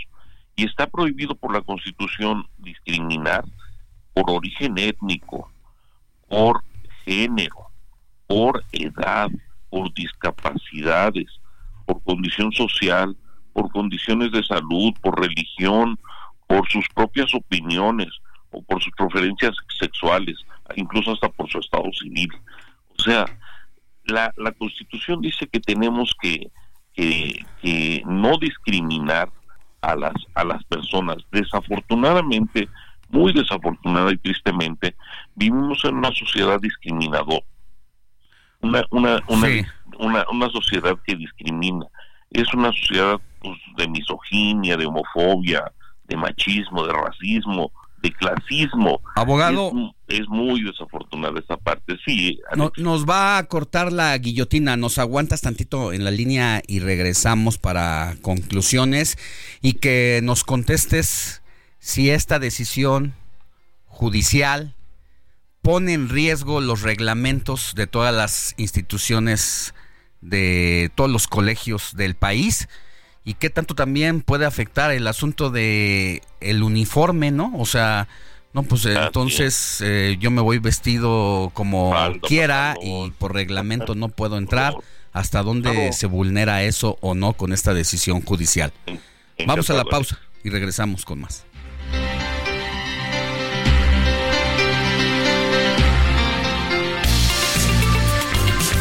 La noticia no descansa. Usted necesita estar bien informado también el fin de semana. Esto es Informativo El Heraldo Fin de Semana. Regresamos.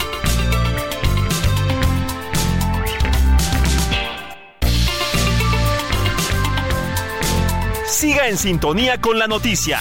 Alejandro Sánchez y el informativo Heraldo Fin de Semana. Continuamos.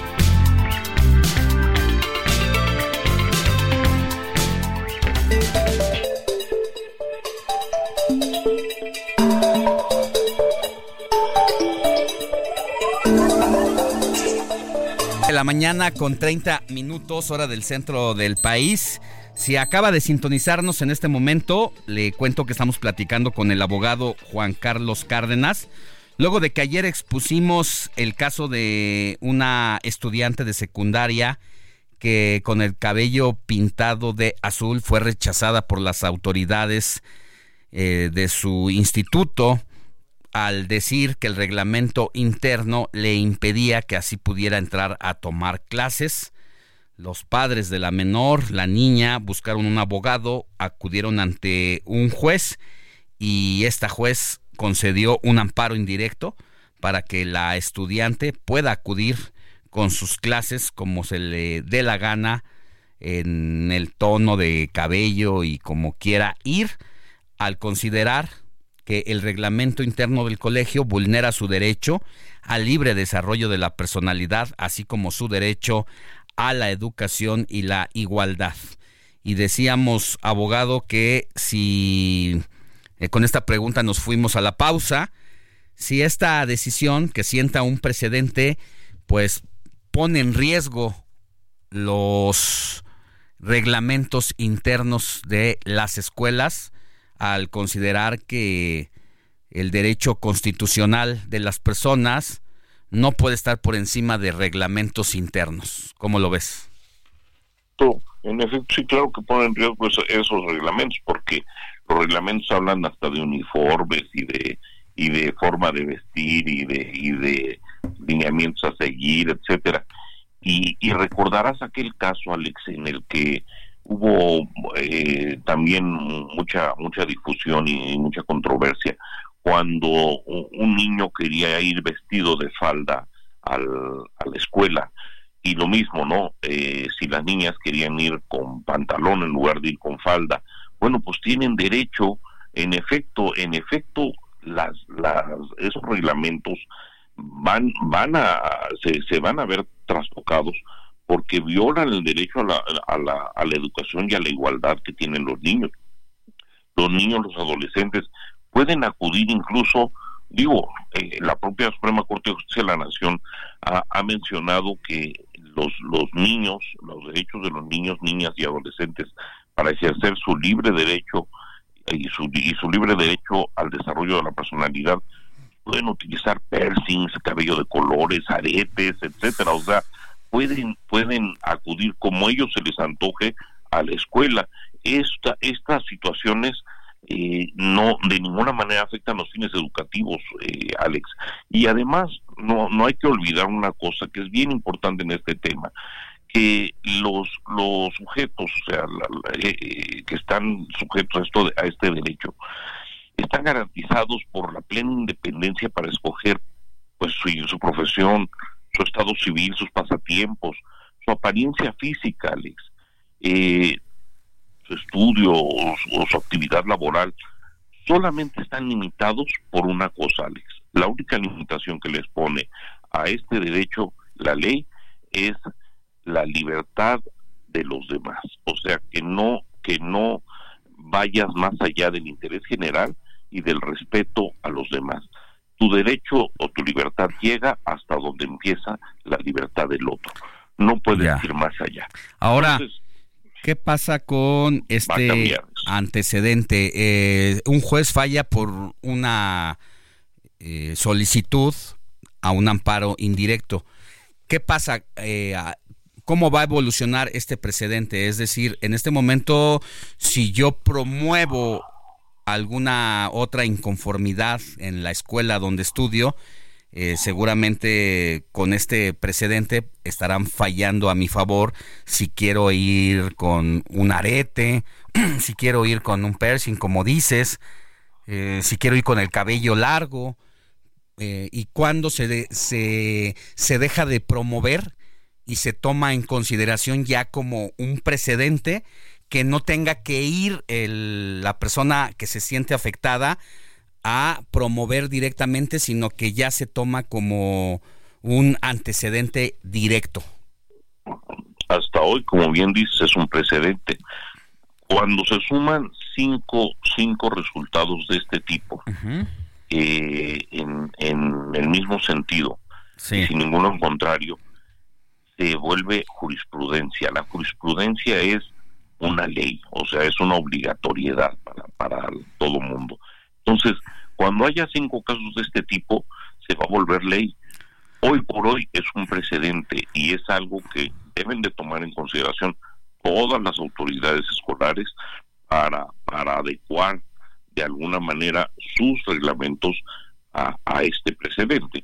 Sin embargo, si no lo hacen, llegará un momento en que cuando ocurran más casos de este tipo y existan cinco resoluciones del mismo tipo, se fijará la jurisprudencia y será una ley y será obligatoria. Ahora, Así que, tienen que ser cinco casos iguales, en este caso específico por color de cabello pintado, no me dejaron entrar a la escuela a tomar mis clases, o se valora el si alguien quiere ir con pantalón de mezclilla y una sudadera, tenis del color que quiera, y entonces no me dejaron entrar a la escuela, me están Pues, bueno. discriminando, están violando mis derechos y voy y recurro a solicitar un amparo indirecto. Tienen que ser cinco casos exactamente es- que tienen que estar relacionados con el cabello o con el reglamento interno que prohíbe la entrada a tomar clases en distintas circunstancias, como, Bueno, no, buena. como el uniforme, el color del cabello, entre otras cosas. buena pregunta, porque sí, en efecto, no se trata de cinco casos en específico de, de- de color de cabello, sino cinco casos en donde haya habido una, una violación al libre desarrollo de la personalidad de, de los menores y que tenga que ver con ese reglamento interno, Alex, más bien se refiere a eso.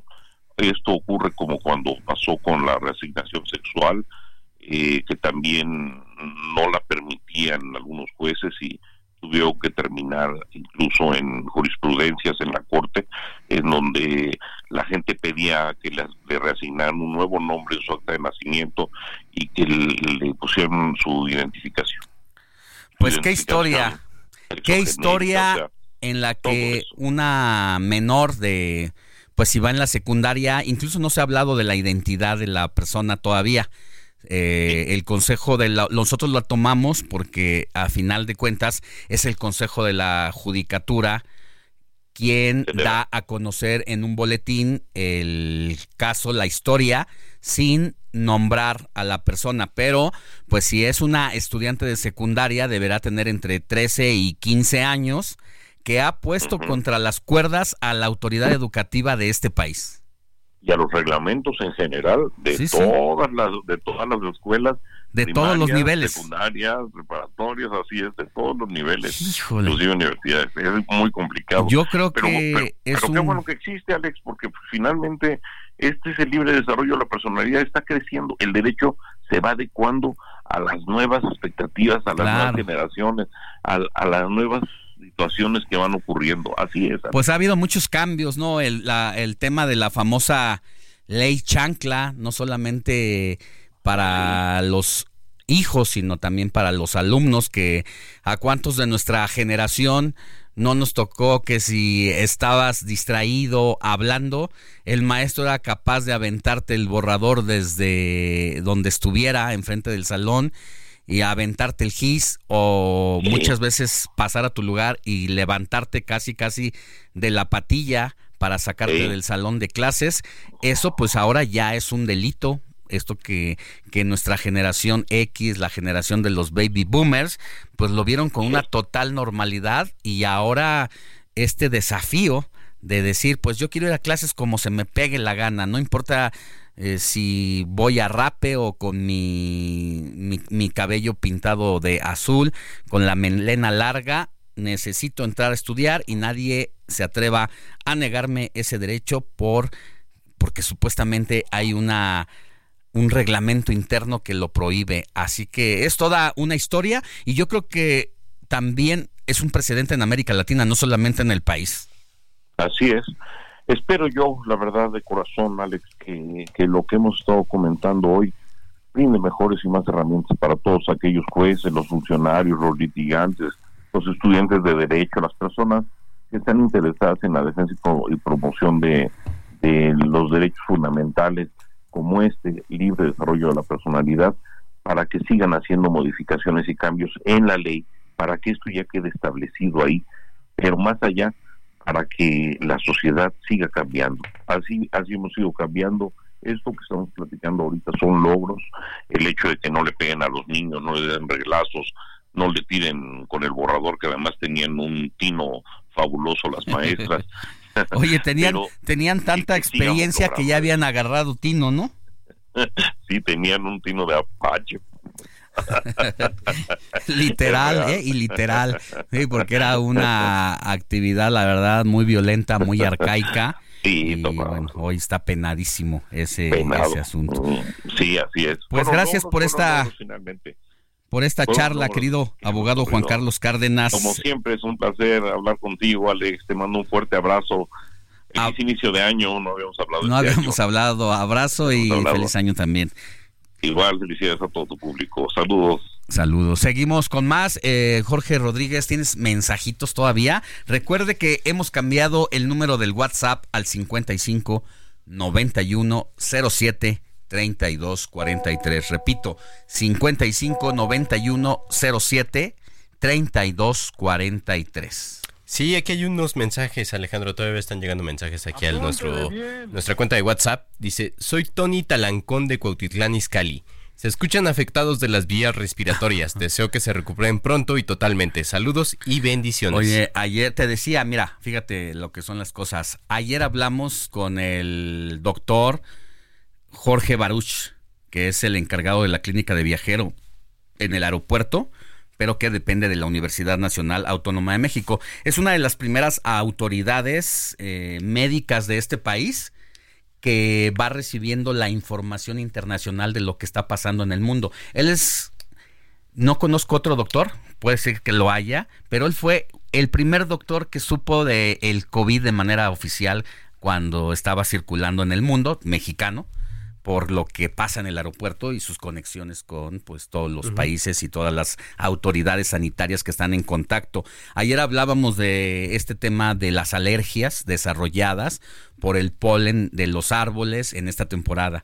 Y ayer estuve en una comida, en una reunión, había un árbol ahí que nos hacía un poquito de sombra, cuando de repente vino el aire y toda la tarde estuvo eh, emitiendo el polen y nos afectó, nos afectó y esto lo quiero decir, pues para que la gente se cuide eh, hay que usar cubrebocas. Y nos decía también el doctor, ¿no? No automedicarnos, acudir a un médico. Sí, porque corre el riesgo de que uno luego cree que es gripa, pero no, es alergia. Y entonces los alérgicos, pues también se tratan con un experto, pero uno no puede tomar medicamentos para suplir las, los antialérgicos. Por eso lo importante de ir al médico. Otro mensaje, Alejandro, dice, buen día desde Jalisco, soy Ana. Yo concuerdo con la persona que dice que no sean ingenuos. La salida de Azucena fue ordenada desde Palacio Nacional. Bueno, no es que seamos ingenuos, si me permites opinar, Alejandro. Más bien nosotros tenemos que reportar lo que sucede, porque en este momento yo como periodista, si voy al área de comunicación de Palacio Nacional y pregunto eso, precisamente lo que me van a decir es que soy ingenuo, porque ya hay una versión pública de lo que sucedió y el mismo presidente de la República dijo, bueno, que explique cuáles son las circunstancias y el medio difundió la salida fue de como un acuerdo. Y, eso es lo que reportamos, hechos, no nuestras suposiciones. Y la propia Azucena Oresti, pues no lo ha reportado como tal, ¿no?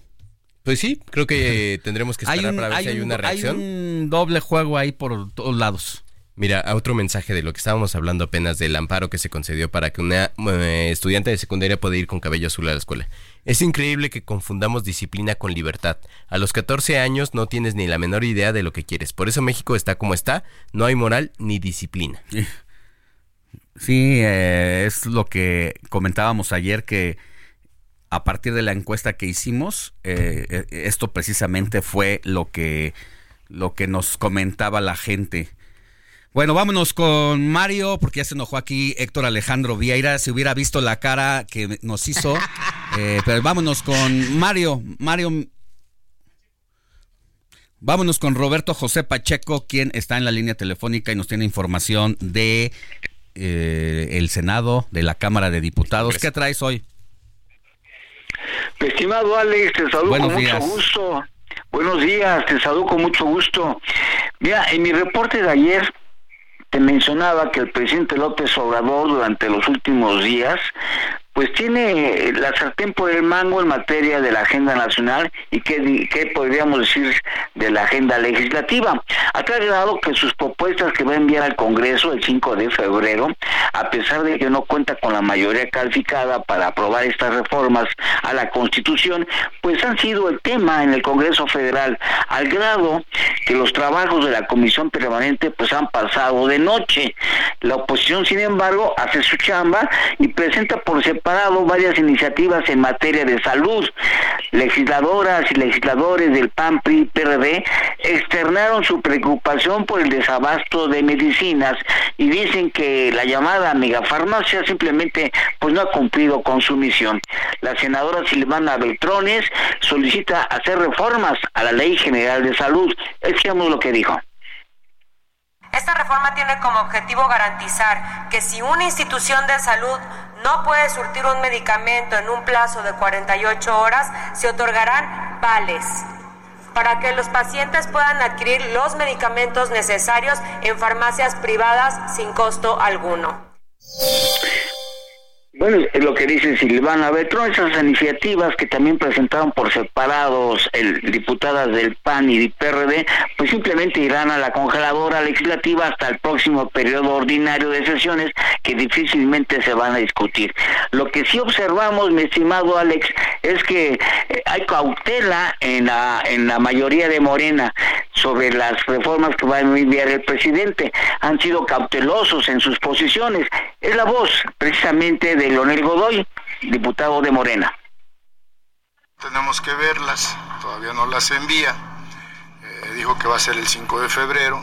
Entonces hasta que las veamos, el 5 de febrero ya vamos a estar en sesiones del Congreso, eh, tanto la Cámara de Senadores como la de Diputados. Vamos a ver a qué cámaras envía esas iniciativas, si todas a una misma Cámara o a otras. Y entonces podremos dar alguna opinión.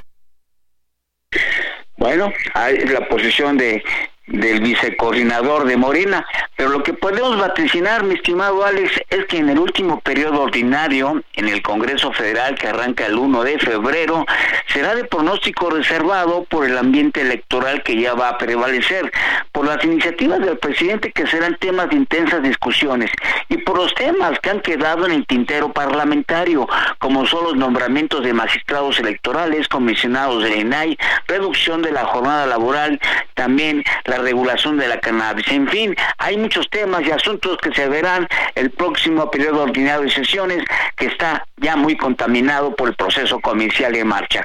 Mi estimado Alex, mi reporte. Muchas gracias, Roberto José Pacheco. Cuídate. Estamos pendientes, mi estimado Alex. Un abrazo a todo el equipo. Un abrazo. Vámonos ahora. Vámonos ahora a las calles de la Ciudad de México porque ya está nuestro compañero Mario Miranda a bordo de su motocicleta recorriendo la capital del país. Y bueno, sin duda, yo creo que el tema del fin de semana, querido Mario, es el trámite de la credencial para votar con fotografía cuyas eh, módulos del los módulos del Instituto Nacional Electoral están a reventar. Así es, Alejandro, ¿qué tal? Muy buenos días. Pues te informo que este fin de semana miles de ciudadanos están saturando los módulos del Instituto Nacional Electoral para poder realizar el trámite de reposición de credencial, cambio de domicilio o corrección de datos. Pues esto pasa por dejar el trámite hasta los últimos días. Por este motivo, los capitalinos están encontrando largas filas en los diferentes módulos del INE que se encuentran en las alcaldías de la capital. En estos momentos nos encontramos en el módulo del INE de San Pedro de los Pinos, donde las primeras personas en llegar a hacer Alejandro Fíjate que nos han sorprendido, las primeras personas en llegar a este módulo fue a las nueve de la noche. Ya se cumplieron pues prácticamente dos horas de estar aquí esperando para ser atendidos. Platicamos con algunas de esas personas que fueron las primeras en llegar nos comentaron lo siguiente. Hola, ¿qué tal? Buenos días. ¿Cuál es su nombre? Ana Lidia Sánchez Hernández. Platíquenos, Ana Lidia, este, ¿a qué hora llegó aquí a formarse? A las 10 de la noche. Bueno, mi esposo vino, este, pero de hecho ya había más gente. ¿Qué trámite viene a realizar? Ah, es este, un, un pequeño error que tenía en mi ICO y ya, pero sí tengo que arreglar mi ¿Por qué necesita la credencial del INE? Porque creo que es importante tenerla. Ah, porque para todo donde la piden, o sea, es un, la verdad es que el INE es súper importante para cualquier trámite, para todo la piden. Para las elecciones que ya están. Sí, principalmente para votar. ¿Me repite su nombre? Ana Lilia Sánchez. Muchas gracias. Sí, por nada. ¿Qué tal? Buenos días. ¿Cuál es su nombre? Gilberto Diego. Gilberto, ¿a qué hora llegó a hacer fila? 9.10, 9.10. ¿Qué trámite viene a realizar? Este, primera vez de mi hija, que, credencial de mi hija de primera vez. ¿Vienen acompañando a su hija? Sí, vienen acompañando a mi hija, sí. Oye, una pregunta, ¿por qué dejar todo para el último? ¿Por qué? No, lo que pasa es que ella tiene 17 años y medio y, está embarazada, entonces prevenimos, incluso prevenimos eh, que para un, el bebé ella tenga su credencial de elector para poderla registrar, entonces para que ya dependa mi hija de su credencial de elector, pero no, no, no fue porque el último día. Pero aquí la verdad es que el servicio no está muy bien, ¿eh? Está muy mal el servicio. ¿Por qué? ¿Qué le han dicho las personas? No, pues porque están haciendo filas aparte. O sea, está, mal, está mal, está mal. ¿Repartieron fichas? Pues sí. Alejandro, pues hay las palabras de las personas que llegaron aquí. Muchas personas se están quejando debido, pues es que ya son bastantes horas de espera, ya son las nueve de la noche, de la mañana, perdón, y apenas están pasando. Y lo que pasa aquí en este modo es que le están dando prioridad a los adultos mayores y también personas que tenían citas son las primeras personas que están atendiendo y las personas que llegaron a hacer filas pues ya están bastante molestas debido a las horas que tienen aquí formadas. Recordarles a todas las personas que este lunes 22 vence el plazo para renovar el trámite, esos trámites, para realizar esos trámites y también así poder votar en las elecciones del 2 de julio. Y también quiero comentar que este lunes, el último día, el horario se va a ampliar, el horario va a ser de las 8 de la mañana hasta las 12 de la noche estarán atendiendo el día de mañana, el último día, para poder realizar estos trámites. pues sí, se enoja el señor que va con su hija por primera vez a sacar su credencial, pero bueno, la verdad es que tuvieron meses, así que dejaron todo para el último. Gracias, Mario. Buenos días. Cuídate mucho. Recuerde que usted, si quiere tramitar, su, reponer su credencial, es hasta el 8 de febrero para aquellas personas que perdieron o extraviaron, ¿eh? Tiene hasta el 8 de febrero específicamente para ese caso. Vámonos con José Luis Enciso en su recomendación literaria de la semana. Lecturas con José Luis Enciso.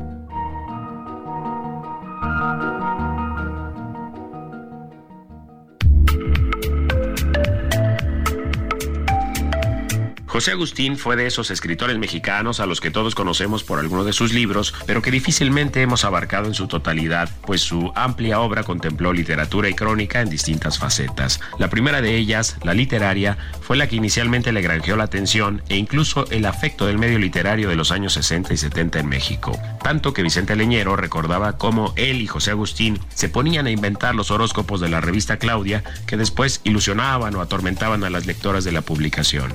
Sus dos novelas más emblemáticas son De Perfil y La Tumba, ambas muy recomendables, aunque también escribió una larga cronología satírica llamada Tragicomedia Mexicana, en la que repasa la historia nacional. Incursionó en el cine, el teatro y el periodismo con mayor o menor fortuna, pero su capacidad para capturar el feeling de una generación que quería ser rebelde le bastó para posicionarlo como uno de los escritores referentes del recambio cultural mexicano de finales del siglo XX. Mi exap arroba JL Enciso.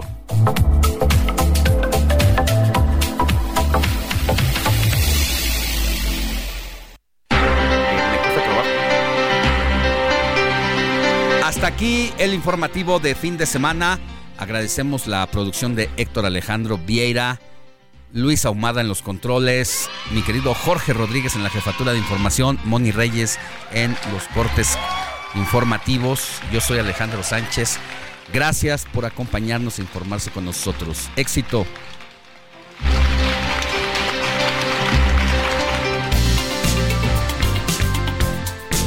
Heraldo Media Group presentó Alejandro Sánchez y el informativo Heraldo fin de semana.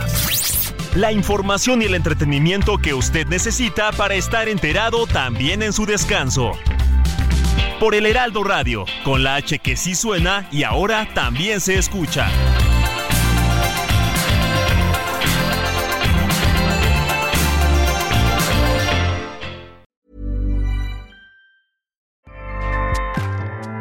ACAST powers the world's best podcasts.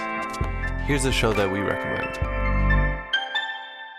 The Real Housewives is a guilty pleasure for most, but if you're looking to not feel guilty about that pleasure, tune in to Everything Iconic with me, Danny Pellegrino, where I break down all the messy moments and behind the scenes antics of Bravo's popular franchise. And on Everything Iconic, I also interview celebrity guests like Kelly Ripa, Kiki Palmer, Drew Barrymore, Cameron Diaz, and more about their guilty pleasures, their past work, and so much more. So if you're pop culture obsessed and find yourself watching way too much reality TV like me, tune in to Everything Iconic with Danny Pellegrino wherever you listen to podcasts.